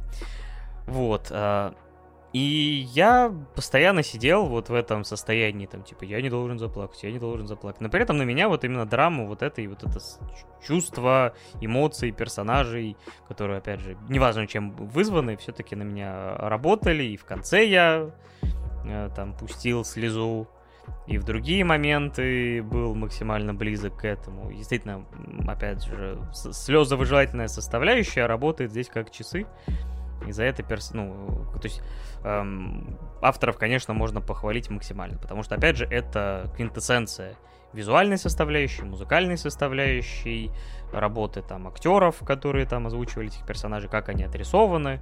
То есть все это вот для меня э, действительно работало на ура. Ну, и здесь, кстати, между прочим, от себя еще добавлю то, что, ну, здесь с Пашей на все сто процентов согласен, потому что в конце, в конце даже меня очень сильно растрогало, несмотря на то, что у меня внутри все бурлило бесконечно насчет э, вот посылов и э, отношения, собственно, Каори к э, Касею, например. Вот, но финальная сцена очень сильная, прям. То есть здесь я как раз-таки и подтверждаю то, о чем я говорил ранее, о том, что режиссура здесь, ну, на высочайшем уровне. Вот. То есть сюжетно, даже если ты понимаешь, знаешь, к чему это все ведет и так далее и тому подобное, один хер. То есть э, тебя с конца хватает прям за живое, прям за твое сердце и, собственно, вырывает его чуть ли не с корнем. И, в принципе, темы, которые здесь поднимаются, про, например, вот выгорание артиста, Э, из-за того, что на него оказывается огромное давление типа со стороны родителей. То есть тут, конечно, показано о том, что, ну, по сути, мама до болезни была добрейшим человеком, но именно из-за того, что у нее уже стало мало времени, она начала на него давить, что типа, ну, по сути, она переживала, что сможет ли он этим зарабатывать, станет ли он действительно там лучшим из лучших, чтобы выделиться, чтобы как-то прожить без нее, и вот это ее ожесточило. Но все равно, типа, вот тема, которую, скажем так, все ну, тема вообще и музыкантов, и спортсменов, это все равно каторга, на которую человек подписывается, причем очень часто подписывается не сам, а его подписывают родители. То есть, э, типа, о, он хорошо играет в футбол, там, в волейбол, в бейсбол, все, погнали, типа, там, тренировки, там, с утра до вечера, там, вместо прогулок, вместо, там, э, ведения нормальной активной социальной жизни, все посвящено музыке, типа, там, или, там, спорту, или еще какому-то увлечению. И опять же, это все продиктовано не самим человеком. Он там максимум, не знаю, там ткнул, не знаю, клавишу, проходя мимо, улыбнулся, когда прозвучала нота. Все, типа ты пианист. Пнул мячик, ты футболист. Это да, это достаточно распространенная старая история, когда, казалось бы, э, ну то есть чем хорошо юношество и вот будущим родителям, я надеюсь, кто-то из нас действительно им станет, и, возможно, кто-то сейчас есть, э, вот могу сказать э, пару слов на тему того, что, э, ребята, юношество тема хорошо, то, что ты можешь попробовать много и всякого. То есть не обязательно, если тебе в один момент нравится заниматься, эм, допустим, футболом, то всю, все нужно похоронить для того, чтобы он стал футболистом. Нет, ему в конкретный период времени нравится футбол он вполне может ему запросто взять и разонравиться, а может и не разонравиться. Ну, то есть не решайте за своих детей, всегда давайте им пространство для э, выбора, потому что такой путь, который, ну, скажем так, насильно э, принуждает ребенка к тому или иному действию или к тому или иному роду зая- э, занятия, он приводит по итогу к тому, что люди сидят уже выросли, уже взрослые, смотрят, собственно, на все происходящее и чувствуют себя не в своей тарелке. Он сидит перед этим роялем и такой, и нахера я похоронил всю свою жизнь, блин, и все свое юношество на этот гребаный рояль. Мне он нахер не уперся, он мне не нравится. Я не хочу им заниматься, меня просто вот, э, мне просто не захотелось разочаровывать родителей. И это тупиковый путь. Старайтесь давать волю, скажем так, самому ребенку выбирать, чем ему заниматься. И если ему что-то не нравится, пусть бросает, пусть пробует новое. И чем больше он попробует в самом детстве, тем больше вероятность того, что он, э, уже будучи руководствуясь опытом и тем, что он попробовал, он сможет самостоятельно выбрать свой путь по жизни, и это будет уже его выбор. Да, все верно. Поэтому хотя бы еще вот за эту составляющую можно похвалить а, анимешку, то есть именно как вот что-то полезное, то есть что, ну, опять же, драмы, любые, они все так или иначе показывают какие-то изъяны, какие-то истории, как не надо делать, Здесь много показано, как не надо делать, там, в любви признаваться и, и прочее, прочее. Но, опять же, немножко в защиту последнее, что я скажу.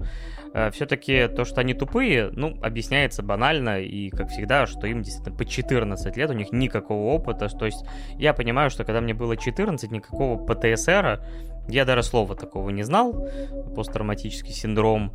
И, скажем так, люди, как бы, ну, эмпа... даже эмпатия это в детстве, в молодости, это понятие зачастую довольно только формирующееся. И даже просто посочувствовать человеку, попытаться понять его чувства, попытаться, попытаться понять, что он испытывает, чтобы не делать так, чтобы не вгонять его еще в худшее состояние для человека молодого, не сформировавшегося, зачастую сильно сложно. Конечно, лучше показывать истории, где все-таки э, эмпатия имеет место быть, и люди хотя бы на базовом уровне, да, не попробуют ввести, но тогда бы этой истории просто не было. То есть она бы просто не... Ну, то есть, хотя, не знаю, может быть и можно было бы Каори вклинить в его жизнь по-иному. То есть, конечно, здесь все сведено вот к этой кульминации, максимально грустной, слезной, э, типа такой поэтичной, но, наверное, да, в какой-то степени я соглашусь с тобой, что это ужасная тоже вещь чисто с позиции отношения главных героев. Да, им, им по 14 лет, но они не знают, что такое ПТСР, и, но при этом они вид, э, разговаривают цитатами Моцарта, да. Они же музыканты с детства, поэтому на самом деле вполне возможно, что их напичкали этими цитатами взрослые. Слушай, ну э, я все равно, я все равно буду отстаивать свое, и потому что здесь даже взрослые люди, казалось бы, там вот есть э, Хир, Хирока, Сета, которая взрослый человек, и она при этом ведет себя абсолютно так же.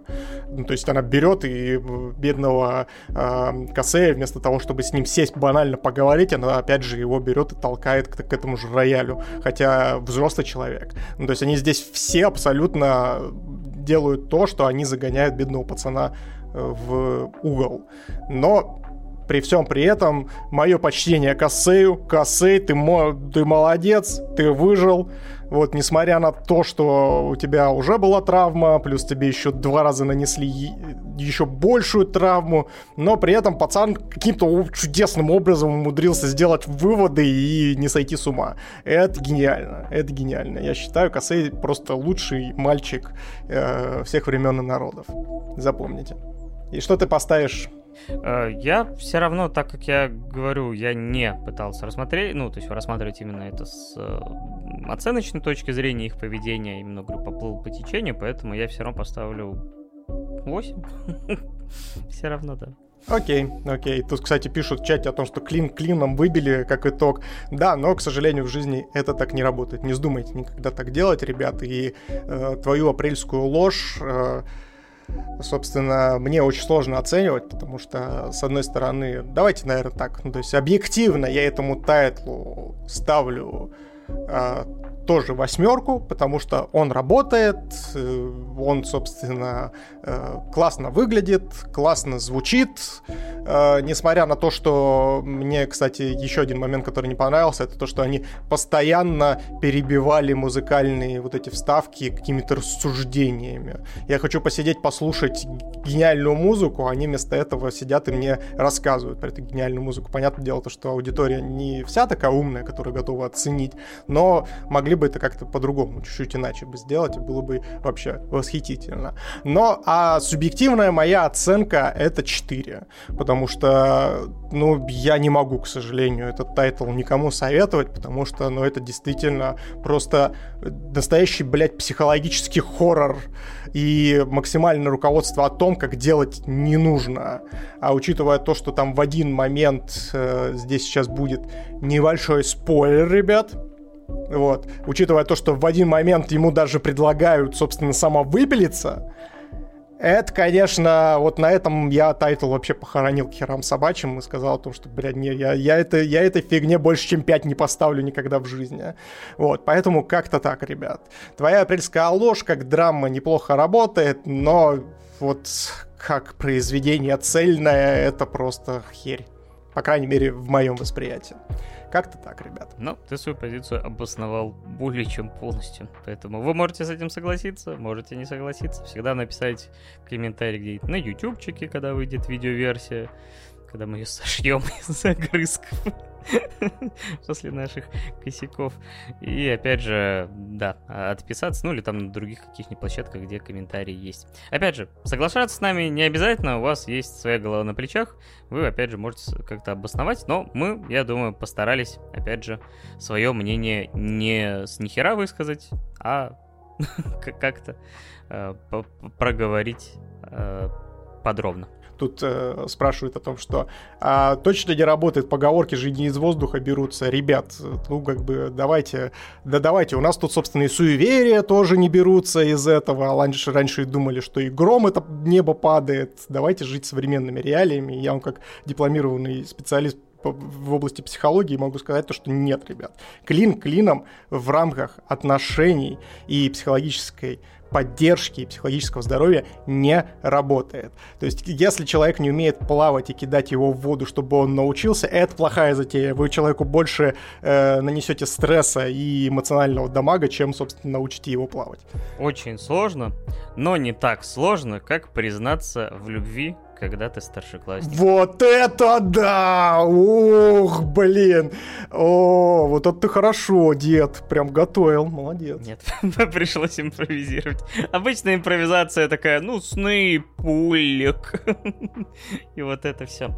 Госпожа Кагуя, третий сезон, э, которая, можно сказать, нашумела тем, что после того, как сезон закончился, этот э, title вышел на первое место в списке на сайте MyAnimeList, который является, наверное, все-таки самым престижным из э, сайтов, посвященных аниме, по крайней мере, их топ.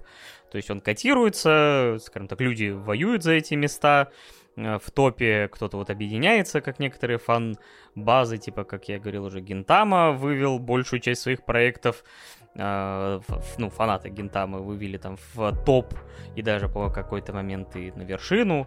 Но сейчас снова на вершине выседает э, цельнометаллический алхимик, а госпожа Кагуя с тем же самыми баллами сейчас занимает второе место, но, видимо, там какие-то там десятитысячные уже все, так сказать, э, равноценный обмен произошел, алхимик вернул себе свое почетное первое место. И госпожа Кагуя такая в этот момент такая...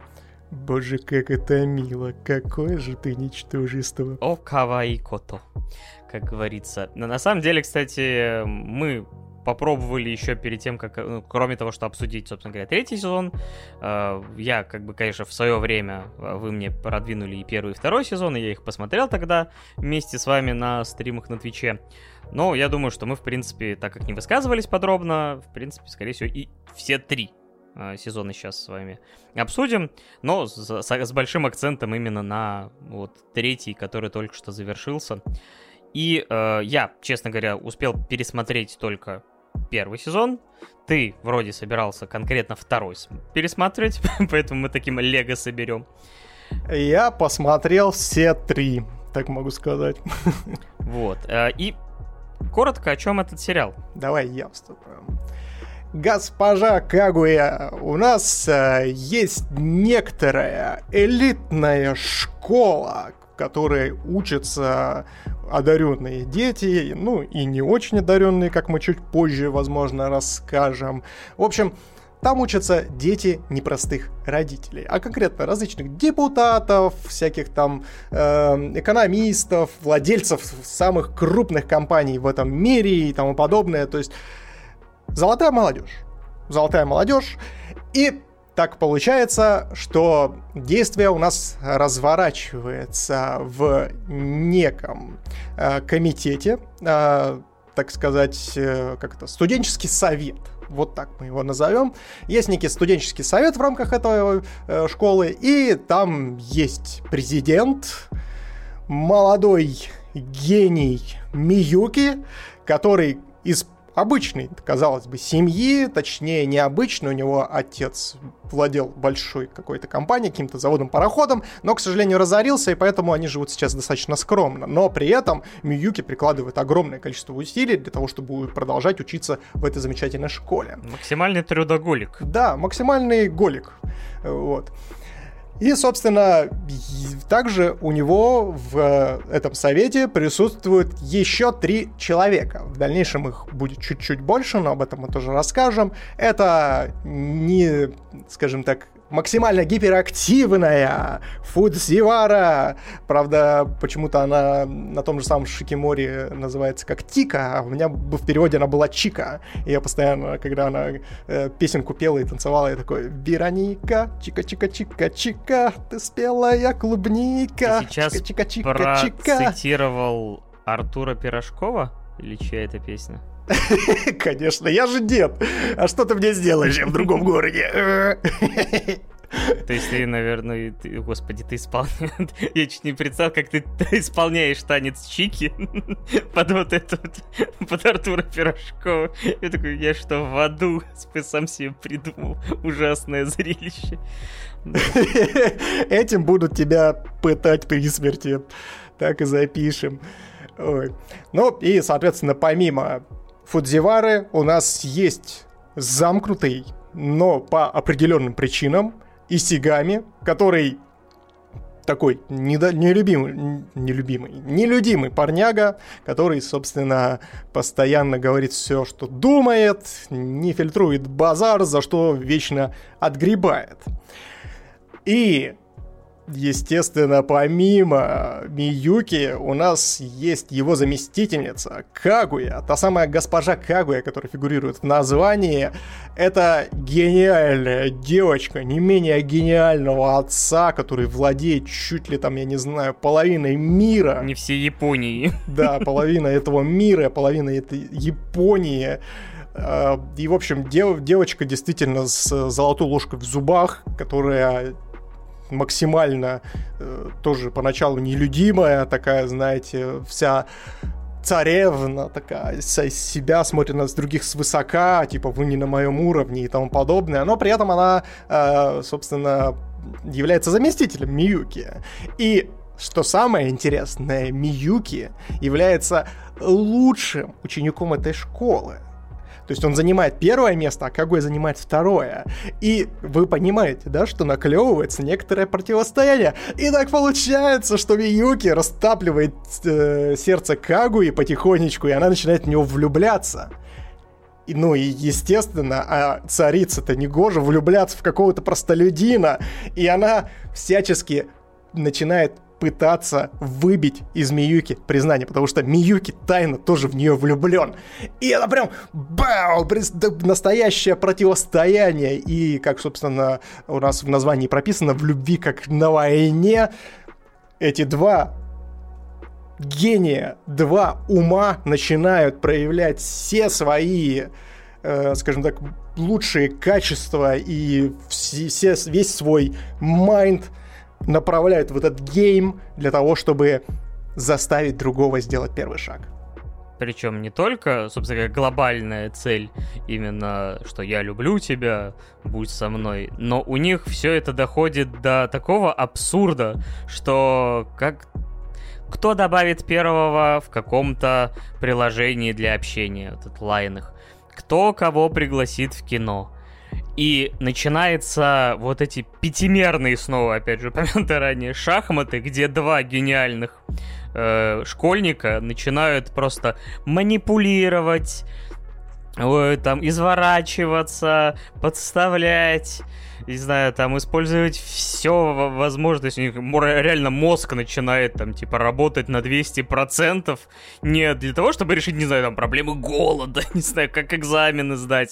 То есть вот они просто э, работают в своем ученическом сайте и между делом начинают вот просто там... Они играют в какую-то игру, но ставка не просто, типа, кого-то обыграть, а кажется, что они вместе, если кто выиграет, пойдет вместе, там, типа, закупаться. И вот, говорю, вот просто mind game просто невероятного космического уровня, но при этом ставка... Это так называемое, ребят, горе от ума, когда ты настолько умен, что ты начинаешь предполагать то, чего в принципе не существует. Когда, допустим, Кагуя начинает э, задавать вопросы Миюки для того, чтобы выбить его номер телефона, и Миюки в этот момент начинает осознавать, так, если я дам ей свой номер телефона, то, скорее всего, это будет как, э, как э, первый шаг на э, вступление того, что я признаюсь, что она мне нравится. Соответственно, если я признаю, что она мне нравится, то, соответственно, она подумает о том, что я предлагаю ей встречаться. И поэтому я не буду давать ей номер телефона, а заставлю ее дать мне номер телефона для того, чтобы она сделала первый шаг и типа к тому, что мы встречаемся. А Кагуя в этот момент сидит такая, так, и он сейчас будет пытаться меня выбить телефон для того, чтобы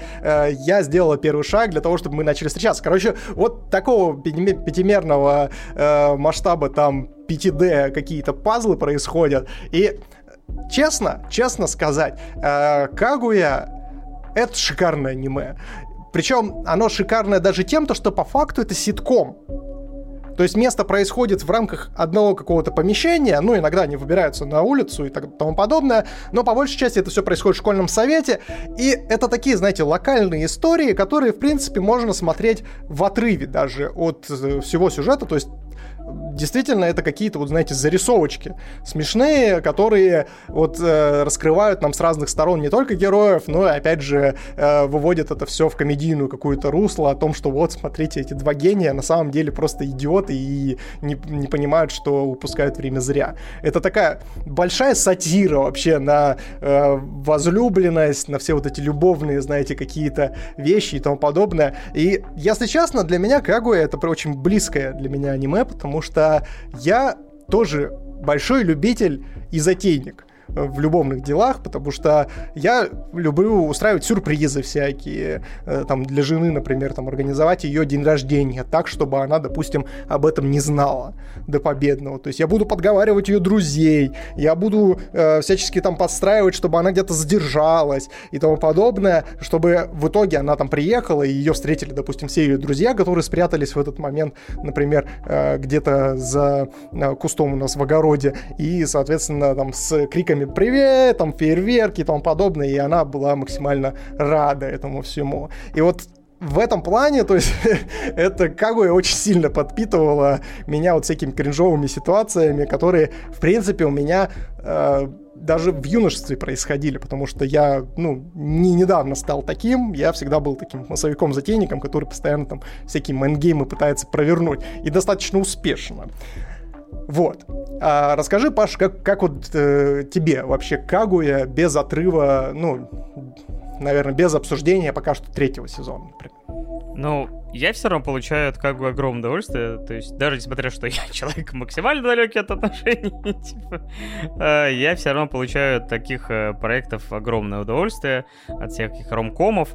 Но чаще всего они, знаешь, такие все-таки Э, ну, банальненькие, то есть там есть какие-то внутренние шуточки, э, какая-то милота, но Кагуя вывела это все на такой уровень, то есть этой монструозной серьезности, при этом, говорю, момент как бы такой банальный, простой, э, типа обменяться телефонами, там, типа, кто кому напишет, типа, и, ну, опять же, там, будем как мы стоять на фотографии и все прочее, но все это вот раздуто до состояния, при этом чаще всего у многих людей, особенно, знаешь, в вот молодом некрепшем э, мозгу каждому вот этому малозначимому кажется событию вот э, по сути и скажем так и придается огромное значение. То есть, типа, кто должен э, позвонить первым, например, опять же, там, кто повесит трубку первым, это ты вешай, нет, ты вешай, кажется, господи, да повесьте вы трубку, дебилы малолетний, ну ты вешай. Но в разрезе твоего молодого неокрепшего ума это трагедия реально межгалактического масштаба. Да, да, да. Меня знаешь, какая серия, кстати, поломала? Извини, я тебя перебиваю. Меня вообще серия поломала очень сильно там, где они э, начали гадать. А, там, где по ответам на какие-то, знаешь, общие вопросы выдавалась в конце характеристика человека о том, что, типа, кто он такой, как он там себя будет в любви вести и так далее и тому подобное. Потому что в моем детстве в моем детстве, ну, не в детстве, ладно, в юношестве, э, когда мы там были в классе в пятом, по классу блуждала специальная тетрадка. Э, куда сначала девчонки вписывали всякие свои секретики, там, и, знаешь, там э, в этой тетрадке было несколько листов сложенных, куда там вкладывали, знаешь, всякие там валентинки, либо еще что-то, вот, потом там э, листок был с пожеланием, что ты, типа, пожелаешь человеку, владельцу этого тетрадки, потом там дальше э, небольшая анкетка, в которой там ты должен был написать, кому, кому, ты, кому ты думаешь, что ты нравишься, кто нравится тебе, и так далее, и тому подобное. И в итоге э, вот эта тетрадка тоже была вот неким, знаешь, собирательным образом вот этого всего. И мы на полном серьезе за этой тетрадкой охотились для того, чтобы узнать, э, что там девчонки, кого влюблены и типа кому мы там нравимся. Короче, это тоже такой, знаешь, очень приятный момент, который меня вот прям вернул в детство немножко. Да, но в любом случае, говорю, э, это еще аниме, которое настолько все круто делает с визуальной стороны, то есть настолько, то есть опять же, изначальные условия максимально простые. Там несколько человек, э, там в помещении, чаще всего вот этом студсовете, там или где-то в коридоре, или там, не знаю, там где-то на травке, там или дома. Но каждое их решение настолько богато визуализировано, настолько все это как бы вот масштаб действительно каждого решения просто гипертрофирован, и все это с какими-то отсылочками, с какими-то, опять же, там проработками с э, именно реакцией персонажей, как они себе надумывают. Вот это вот бесконечное и страшнейшее Окова и Кото, которое преследует весь первый сезон э, нашего главу. Потому что он все боится, что только он скажет что-то, э, что, типа, даст слабину, Кагуя такой, ой, как миленько. Нет, нет, нет, там же интонация должна быть. Какая прелесть. Да, да, да, то есть это вот ледяная королева, его просто изничтожит. При этом, на самом деле, вот э, он этого боится, а при этом э, один из моих любимых персонажей, э, собственно говоря, Исигами, так сказать, иногда получает на себя этот урон, потому что, например, когда он просто начинает говорить, ой, вот она холодная, типа, а, он типа говорит, Ой, да, наверное, это девчонка, там, типа, э, как, э, плоскодонка, типа, брюнетка, и стоит сзади Кагу и смотрит на него этим испепеляющим взглядом. Ой, и, конечно... И он такой, да, я, пожалуй, пойду сегодня повешусь. Потому что, да, поэтому ты, конечно, тоже такой думаю, блин, наверное, я бы не хотел оказаться врагом Кагуи, потому что она тебя из изничтожит просто вот взглядом. То, как она будет на тебя смотреть и как с тобой разговаривает, ты сдуешься буквально как умерший слайм. То есть, э, и, блин, вот говорю, сколько... И при этом есть огромное количество вот именно романтичных моментов, таких теплых, обволакивающих, где они все-таки на чем-то сходятся или просто умиляются там, типа, я не могу смотреть на нее в этих ушках, это слишком мило. Такой, ты что, плачешь, глава? Да, при этом Кагуя смотрит на Миюки в ушках и такая, господи, как мило. Фудзивара такая, господи, боже, снимите с него эти ушки, они бы вообще не идут.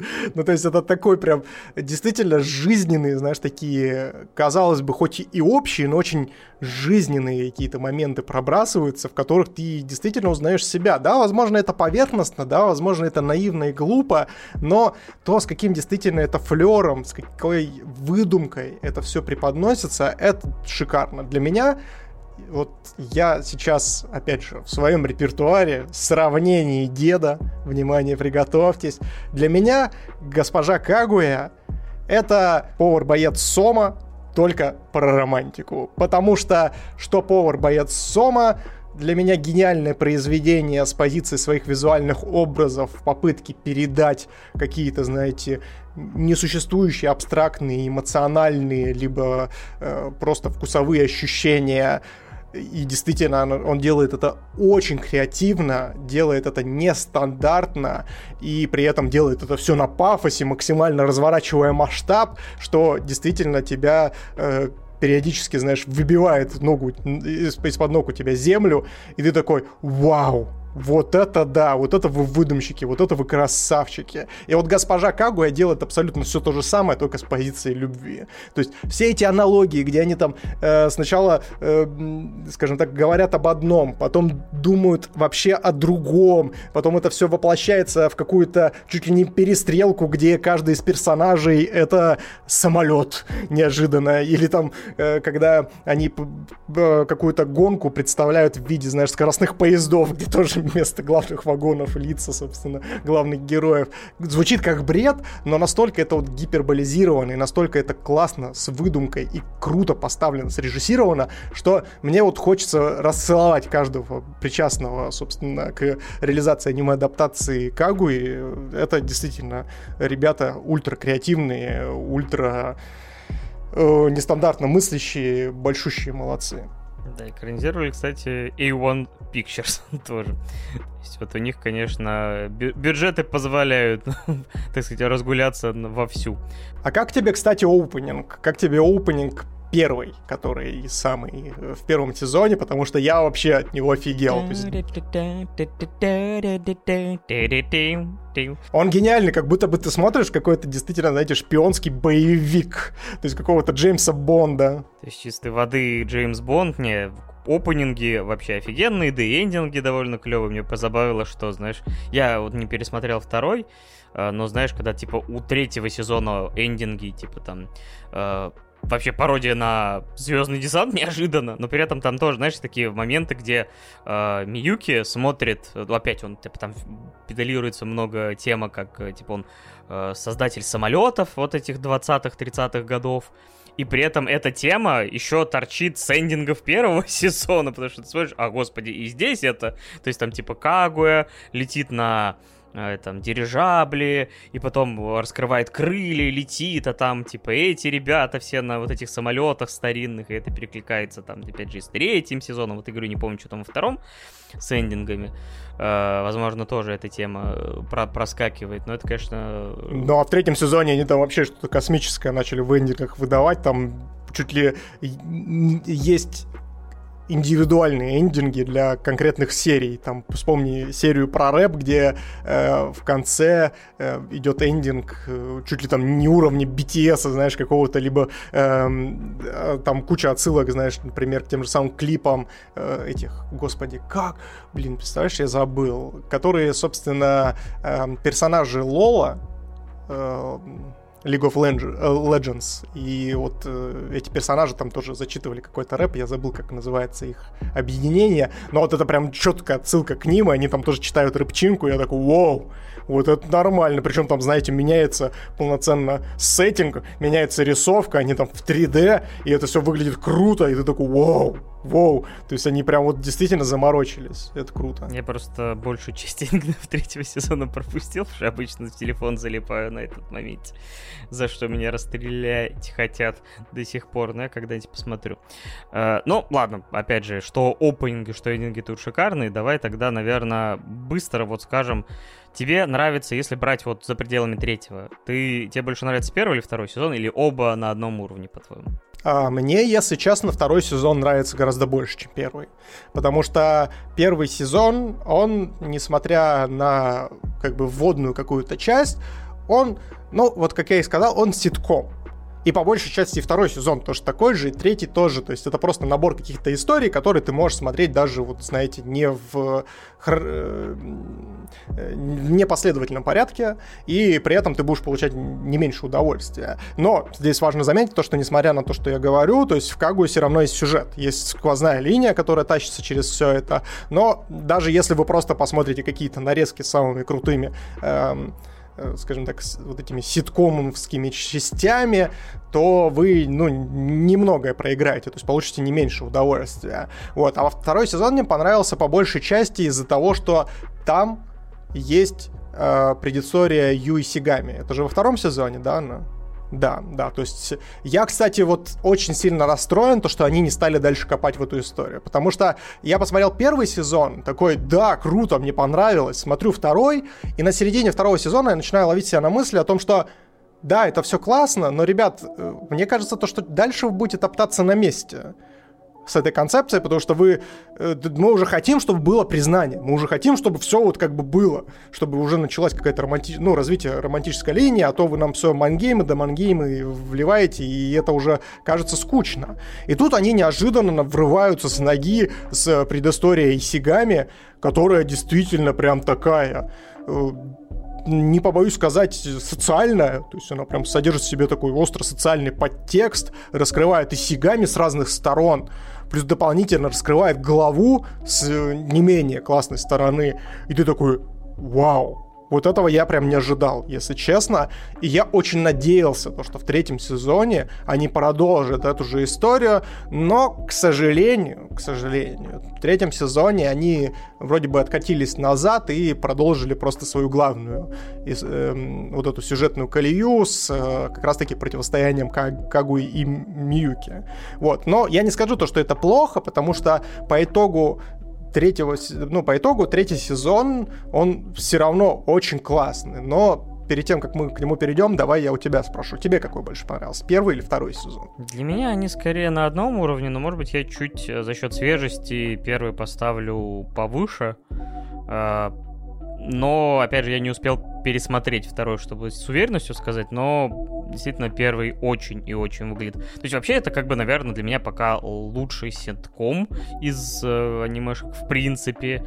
И, честно говоря, знаешь, один из лучших ситкомов в, из вообще всех жанров, там, ни анимации, ни анимации. То есть настолько здесь все сделано на высочайшем уровне, настолько все это и забавно, рождает миллион каких-то мемов, а используется какой-то миллион отсылок, что я, как человек, который очень все это любит, мне это не может не восхищать, поэтому для меня вот первые два сезона залетели тогда на ура. Я, кстати, слушай, я знаешь, вопросом каким задался? Я, наверное, не настолько насмотренный человек в рамках аниме, но мне интересно, а есть ли еще подобные ситкомы вот именно такого формата? Потому что, на удивление, то есть благодаря Кагуе я понял то, что формат ситкомов сериальных идеально ложится на анимацию. То есть с помощью анимации ты можешь передать то, чего ты не можешь передать, допустим, в сериале. Без применения там каких-то действительно э, невероятных вложений в графику и так далее это прям вот для меня очень большой вот такой вот вопрос, который я, наверное, после нашего подкаста пойду гуглить и смотреть, потому что, ну, если есть еще какие-то подобные произведения, то я э, обязательно их посмотрю. И я здесь абсолютно с тобой согласен на теме того, что это действительно лучший, один из лучших ситкомов не только в рамках аниме, но и в целом в рамках всех произведений, то есть даже тех же самых сериальных. Просто манга началась в 2015 году, и мне кажется, собственно говоря, и взрыв вот популярности именно возник из-за того, что это вот э, что-то по-настоящему освежающее, то есть несмотря на ну, какой-то банальный базис, все это доведено до такого уровня, что, ну, не, мне кажется, очень сложно не восхищаться этой исполнением. Скорее всего, и в манге, само собой, то, что манга то, тоже как бы свободно в реализации многих задумок и визуализации, но вот я не знаком с оригиналом, но, блин, аниме справляется с этим просто великолепно.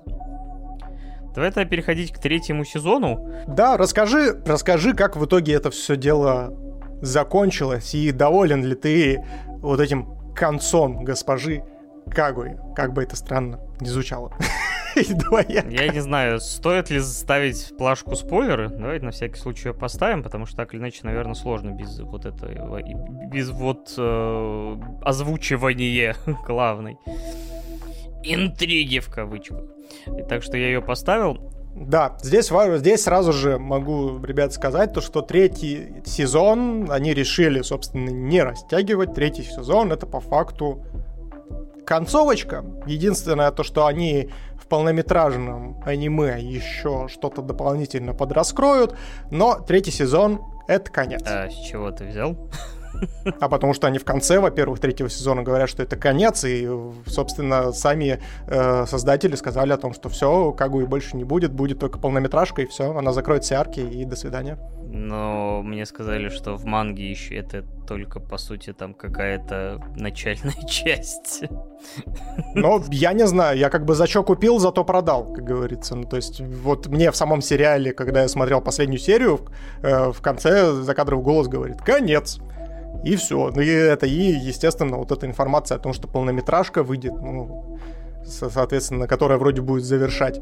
Поэтому я за что купил, зато продал, ребят. Не, вот в чате говорят, что не говорили такого. Нет, это конец сезона. То есть в, в манге еще говорят примерно середина.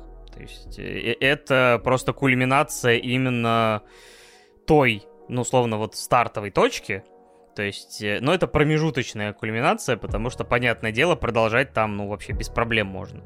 То есть, э, наши герои, э, то есть, решают, что, то есть, так складываются обстоятельства, что наш Миюки собирается переезжать, учиться в США, в Стэнфорд, в престижный университет.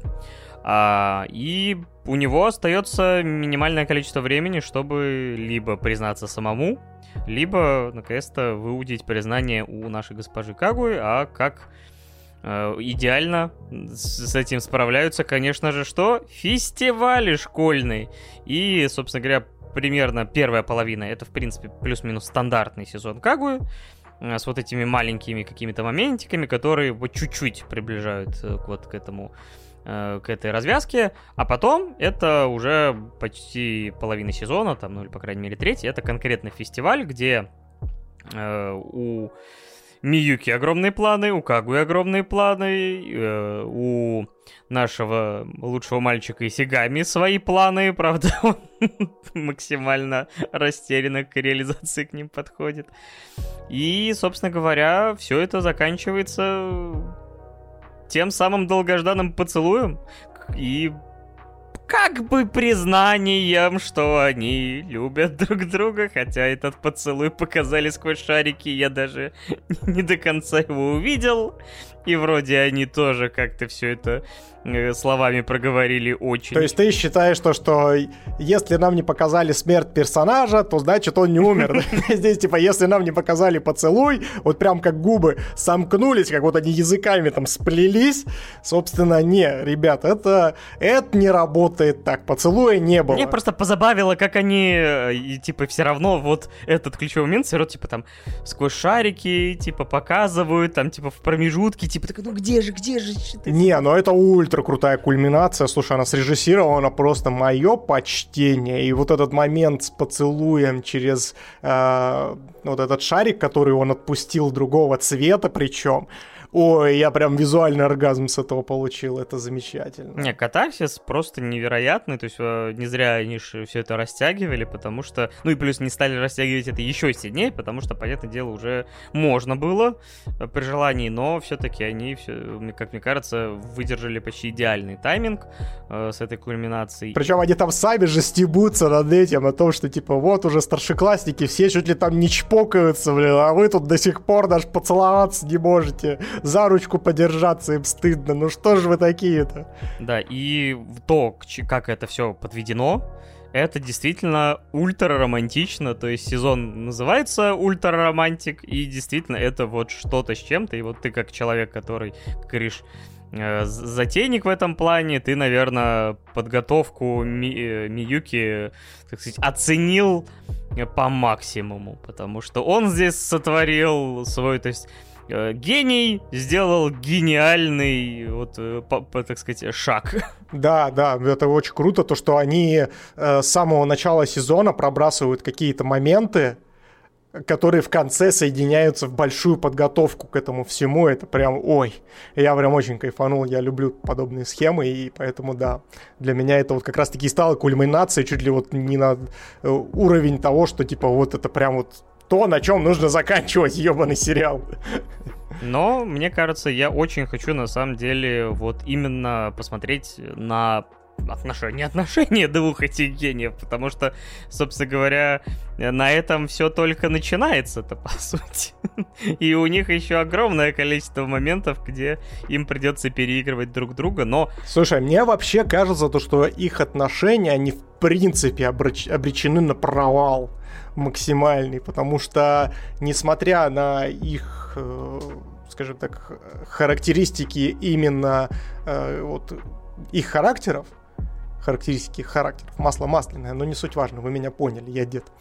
И э, собственно, на их подходы они по большей части между собой конкурируют. А конкуренция внутри пары, особенно такая нездоровая, она вот прям, если честно, очень сомнительная. Э, сомнительной, мне кажется, потому что подобные отношения очень часто э, являются нездоровыми впоследствии и приводят к провалу. Ну, они еще молодые, и они еще могут, скажем так, на фоне этих чувств, то есть если они все-таки, говорит, умные, то, типа, я думаю, что, собственно говоря, и интрига в том, что смогут ли они Э, некоторые свои вот эти выпирающие, выдающиеся части, типа своих характеров, типа там... Но не у Кагуи. Да. Э, все-таки как бы чтобы все это срослось в крепкие отношения. То есть поэтому я и считаю, что типа история только-только продолжается. Да, это можно было бы на этом оборвать, но какой в этом смысл? Потому что еще действительно вот много проблем. То есть вот по сути, если они еще не заходили на эту территорию настоящих э, чувств, эмоций и ссор, конфликтов, то есть у них были все это как бы ну такая репетиция несуществующих ситуаций. А сейчас они как бы попадают на поле настоящей жизни. Поэтому и, собственно говоря, и будет интрига, останутся ли они вместе, потому что, ну, действительно, очень и очень э, яркие они персонали, и не факт, что действительно в каких-то вот бытовых моментах они смогут хорошо уживаться. Так что интрига остается. Так, ну ладно, Ладно, это понятно. Давай я тебе тогда пару вопросов накину. Нужно определить, кто лучшая девочка Кагуи. Давай, поехали. А, конечно же, Айхая Сака. Вот эта сцена в, э, это, в караоке, одна из лучших сцен третьего сезона. Как она мучилась, когда ее заставили слушать рэп. Вывернутый огурец! Вывернутый морской огурец. Да, но не, Айхая Сака это вообще золото этого сериала, то есть как она терпит как и не придушила ее нафиг. Это большой образ. Мне просто, знаешь, боль была максимальная, когда я пересматривал первый сезон, когда она заходит в эту парилку, такой, сейчас я расслаблюсь, наконец-то, никакой Кагуи, хотя бы часок. И просто постоянно ходит в полотенце, потому что а, Хаясака, мне надо это. Ты просто чувствуешь всю эту боль. Это, да, так что Ай Хаясака best girl. На втором месте Исигами, конечно.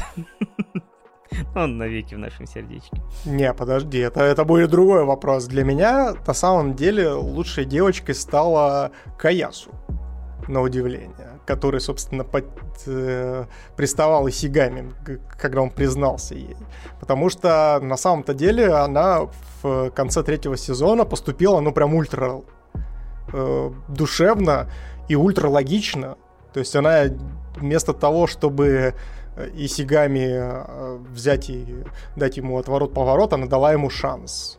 Это просто очень сильно подняло у меня в глазах эту замечательную девочку, и она, собственно, лучшая девочка этого аниме, по моему мнению. Да, еще она гимнастка. Да, да, шаришь. Но при этом и Сигами так и не понял, дали ему шанс, не дали ему шанс. Он вообще просто... У меня такое ощущение, что их все равно, блин, э, создатель шиперит с Мико, поэтому там тоже, видимо, начнется перипетии дальше. Ничего не понятно, но очень-очень интересно. Хорошо, а кто лучше хасбенду? Давай. Ну, у Исигами тут вариантов нет. То есть после вот этой его предыстории его так хочется обнять. Типа, по голове погладить, типа, господи, Исигами, не будь таким детенсайдом, пожалуйста.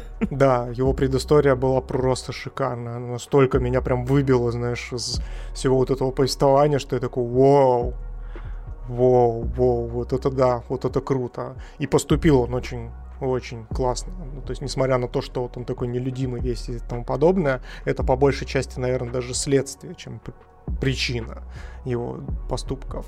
Вот. А у меня лучший хасбенду все-таки Миюки. Потому что даже в этой э, предыстории он, провел, он повел себя как ультраположительный э, чувак, который действительно знает что-то о взаимоотношений между людьми и знает, как грамотно поддержать. И не зря он, собственно, возглавляет весь этот совет, потому что, ну, действительно, лучше кандидатуры найти очень сложно. Хотя, на самом деле, на самом деле, э, у меня с э, Миюки боролся его батя, конечно же. Потому что его батя это вообще отдельный сорт героина. Думал, я лучший хасбенду. Нет, это я, Дио, отец. Сироганы. Да, который такой, ну что вы там уже чепоникались? Вот когда я стану батя, я примерно буду таким же. Я буду подходить и своего молодого человека ставить в неуютной ситуации, ну, типа, ну что, когда там уже жить будете вместе? Нам по пять, пап, ты чё? Мне нравится, что на сайте, ну, типа, на Шикиморе, он просто отец Сирогана. Даже имени нет, просто батя. Ой, ладно, я последнее, что хотел сказать про третий сезон. Единственное, что у меня был, наверное, какой-то дикий восторг от первой или первых двух серий. Типа, я прямо ржал на ней просто вот на вот первое я отсмеялся, мне кажется, от и до. Потом меня немножко вот этот восторг, наверное, подутих, и там был вот где-то в середине. Так, а теперь, внимание, вопрос. Какой лучший эпизод? Давай, давай. Если не финальный, ну, если не говорить мне про кульминацию, то мне вот... Нет, именно ситкомовская часть, где вот романтика там, там подобное. Ну, мне, говорю, очень понравилась вот серия с, э, собственно говоря, с караоке, но вот первая серия чисто вот именно как комедийная, я не знаю, говорю, я вот с ней угорал, хотя я даже не могу сейчас сказать, что там именно было, но вот у меня вот было стойкое ощущение, что, блин, вот это, ну, комедийное золото. В принципе, и в первом сезоне первая серия была одной из лучших, то есть они начинают прям всегда максимально за здравие. Ага. А у тебя? Но я здесь очень меня терзают, знаешь, демоны внутри. То есть хочется там выделить и эпизод с рэпом, и эпизод вообще, в принципе, любой эпизод обучения Миюки О, это, это да. отдельный сорт героина, когда его там волейболе пытались учить, когда он там всякими нелепыми э, способами падал и тому подобное. Мне очень понравилось, кстати, еще продолжение этой истории уже в третьем сезоне, когда эм, э, сестра Чики э, Фудзиары, типа, ей очень нравился Миюки, и она такая, он такой весь положительный, такой замечательный. Чика такая говорит, нет, нет, нет, он не такой. Она такая, давай, жонглируй. И там, знаешь, показывают момент, что она представляет, будто бы он себе вхлебала, знаешь, в таком слоумо жестком, мячиком по лицу себе херачит, а он на самом деле, типа, нормально жонглирует. Это тоже забавно было. Нет, там еще, знаешь, еще забавнее, знаешь, тот момент, когда она говорит, что он ничего не умеет, но благодаря мне он все преодолел и смог и такая сестра, ой, он такой целеустремленный, я влюбился еще сильнее. Нет! Да, потом приходит Кагуя и такая, проклятая семейка Фудзиоры. Змея на змее. Мало того, что одна сисястая хочет увести меня, так еще и младшая подключилась. Я не дам вам жизни, вы будете требовать смерти. это просто шикарно. А потом начала обсуждать э, положительные стороны сестры. Вот это, вот это, вот это. Да, такая, нет, она такая милашка, с ней можно поговорить о Миюке, да. Но лучшее, лучший эпизод, все, я, я для себя решил, это эпизод в первом или во втором сезоне, где они начали читать романтическую мангу. Это гениальнейший эпизод, я с него ржал вместе с женой в голосину, как просто гребаная тварь это когда они вместе сначала Миюки прочитал э, мангу с романтической историей и такой, о боже, мне после этой истории так хочется обниматься, так хочется любви. Потом они, потом он дал почитать и Сигами, и Сигами такой, так, предсказуемая история, такой, но нет, как же мне хочется любви. И они начинают такие, знаешь, уже в прорисованном виде, как в романтическом, знаешь, аниме такие, Кагуя, о, ты сегодня выглядишь так замечательно. Это просто вообще. И вот, если честно, если честно, после просмотра госпожи Кагуи я чувствую себя абсолютно так же. То есть это настолько прям четко описывает мое э, мироощущение и мое поведение во время просмотра и после него, что я вот э, в диком восторге остался и э, могу смело госпоже Кагуи поставить десятку. Шикарнейший ромком, шикарнейший ситком, невероятно. Да, но если вы, как и я, король одиночества, вам все равно можно смотреть. Вы в, от этого в петлю не, поли, не захотите полезть, все равно у вас будет на душе хорошо. И, не знаю, может, это сподвигнет вас э, перест... выбросить этот статус на помойку. От меня я, наверное, все-таки поставлю 9 с половиной, э, потому что нет предела совершенству. Мне кажется, что где-то еще вот можно было вы что-нибудь, но все равно это сделано на высочайшем уровне. Всем рекомендую. Хотите романтики, хотите комедии. На этом поприще госпоже Кагу практически нет конкурентов среди аниме из того, что я смотрел. Вот. Паша в этот момент просто, когда смотрел госпожу Кагую, и на романтичных моментах он на самом деле рыдал и обнимал Цунада, свою Дамимахуру. Такой, Цунадочка, иди сюда, утешь дедушку. Ты что, был меня дома? Где камеры? Ой, в общем, а, я думаю, да, у нас а, было максимально подробное и яркое обсуждении госпожи Кагу и как это аниме. Ну а мы на этом, наверное, прощаемся, потому что, как мы сказали, нам еще дофига всего писать, а сейчас воскресенье вечера, у Миши уже там в понедельник начинается. Так что спасибо вам огромное, что заглянули. Спасибо вам за каждый донатик или просто за то, что пришли на наш э, трэшовый подкаст. У кого-то трэшовый вкус, у нас трэшовый подкаст. Качество проекта. Ну, у вас трэшовый вкус, а у нас трэшовый подкаст. Вот мы и нашли друг друга, ребят. Да, так что в любом случае спасибо и за поддержку подкаста, именно в аудиоформате и в видеоверсии. Спасибо, что смотрите, комментируете, лайкаете, оставляете отзывы. Хотя этих отзывов хотел бы их увидеть. Ай и оценки. Ну ладно, будем надеяться, что еще раскочегаримся. Давай не будем просить, а то они сейчас начнут там. Ребята, классно шутите про хуи, единица. Ужас, ужас. Ой, так что, да, низкий вам поклон. Увидимся в следующий раз. Передаю слово Миш.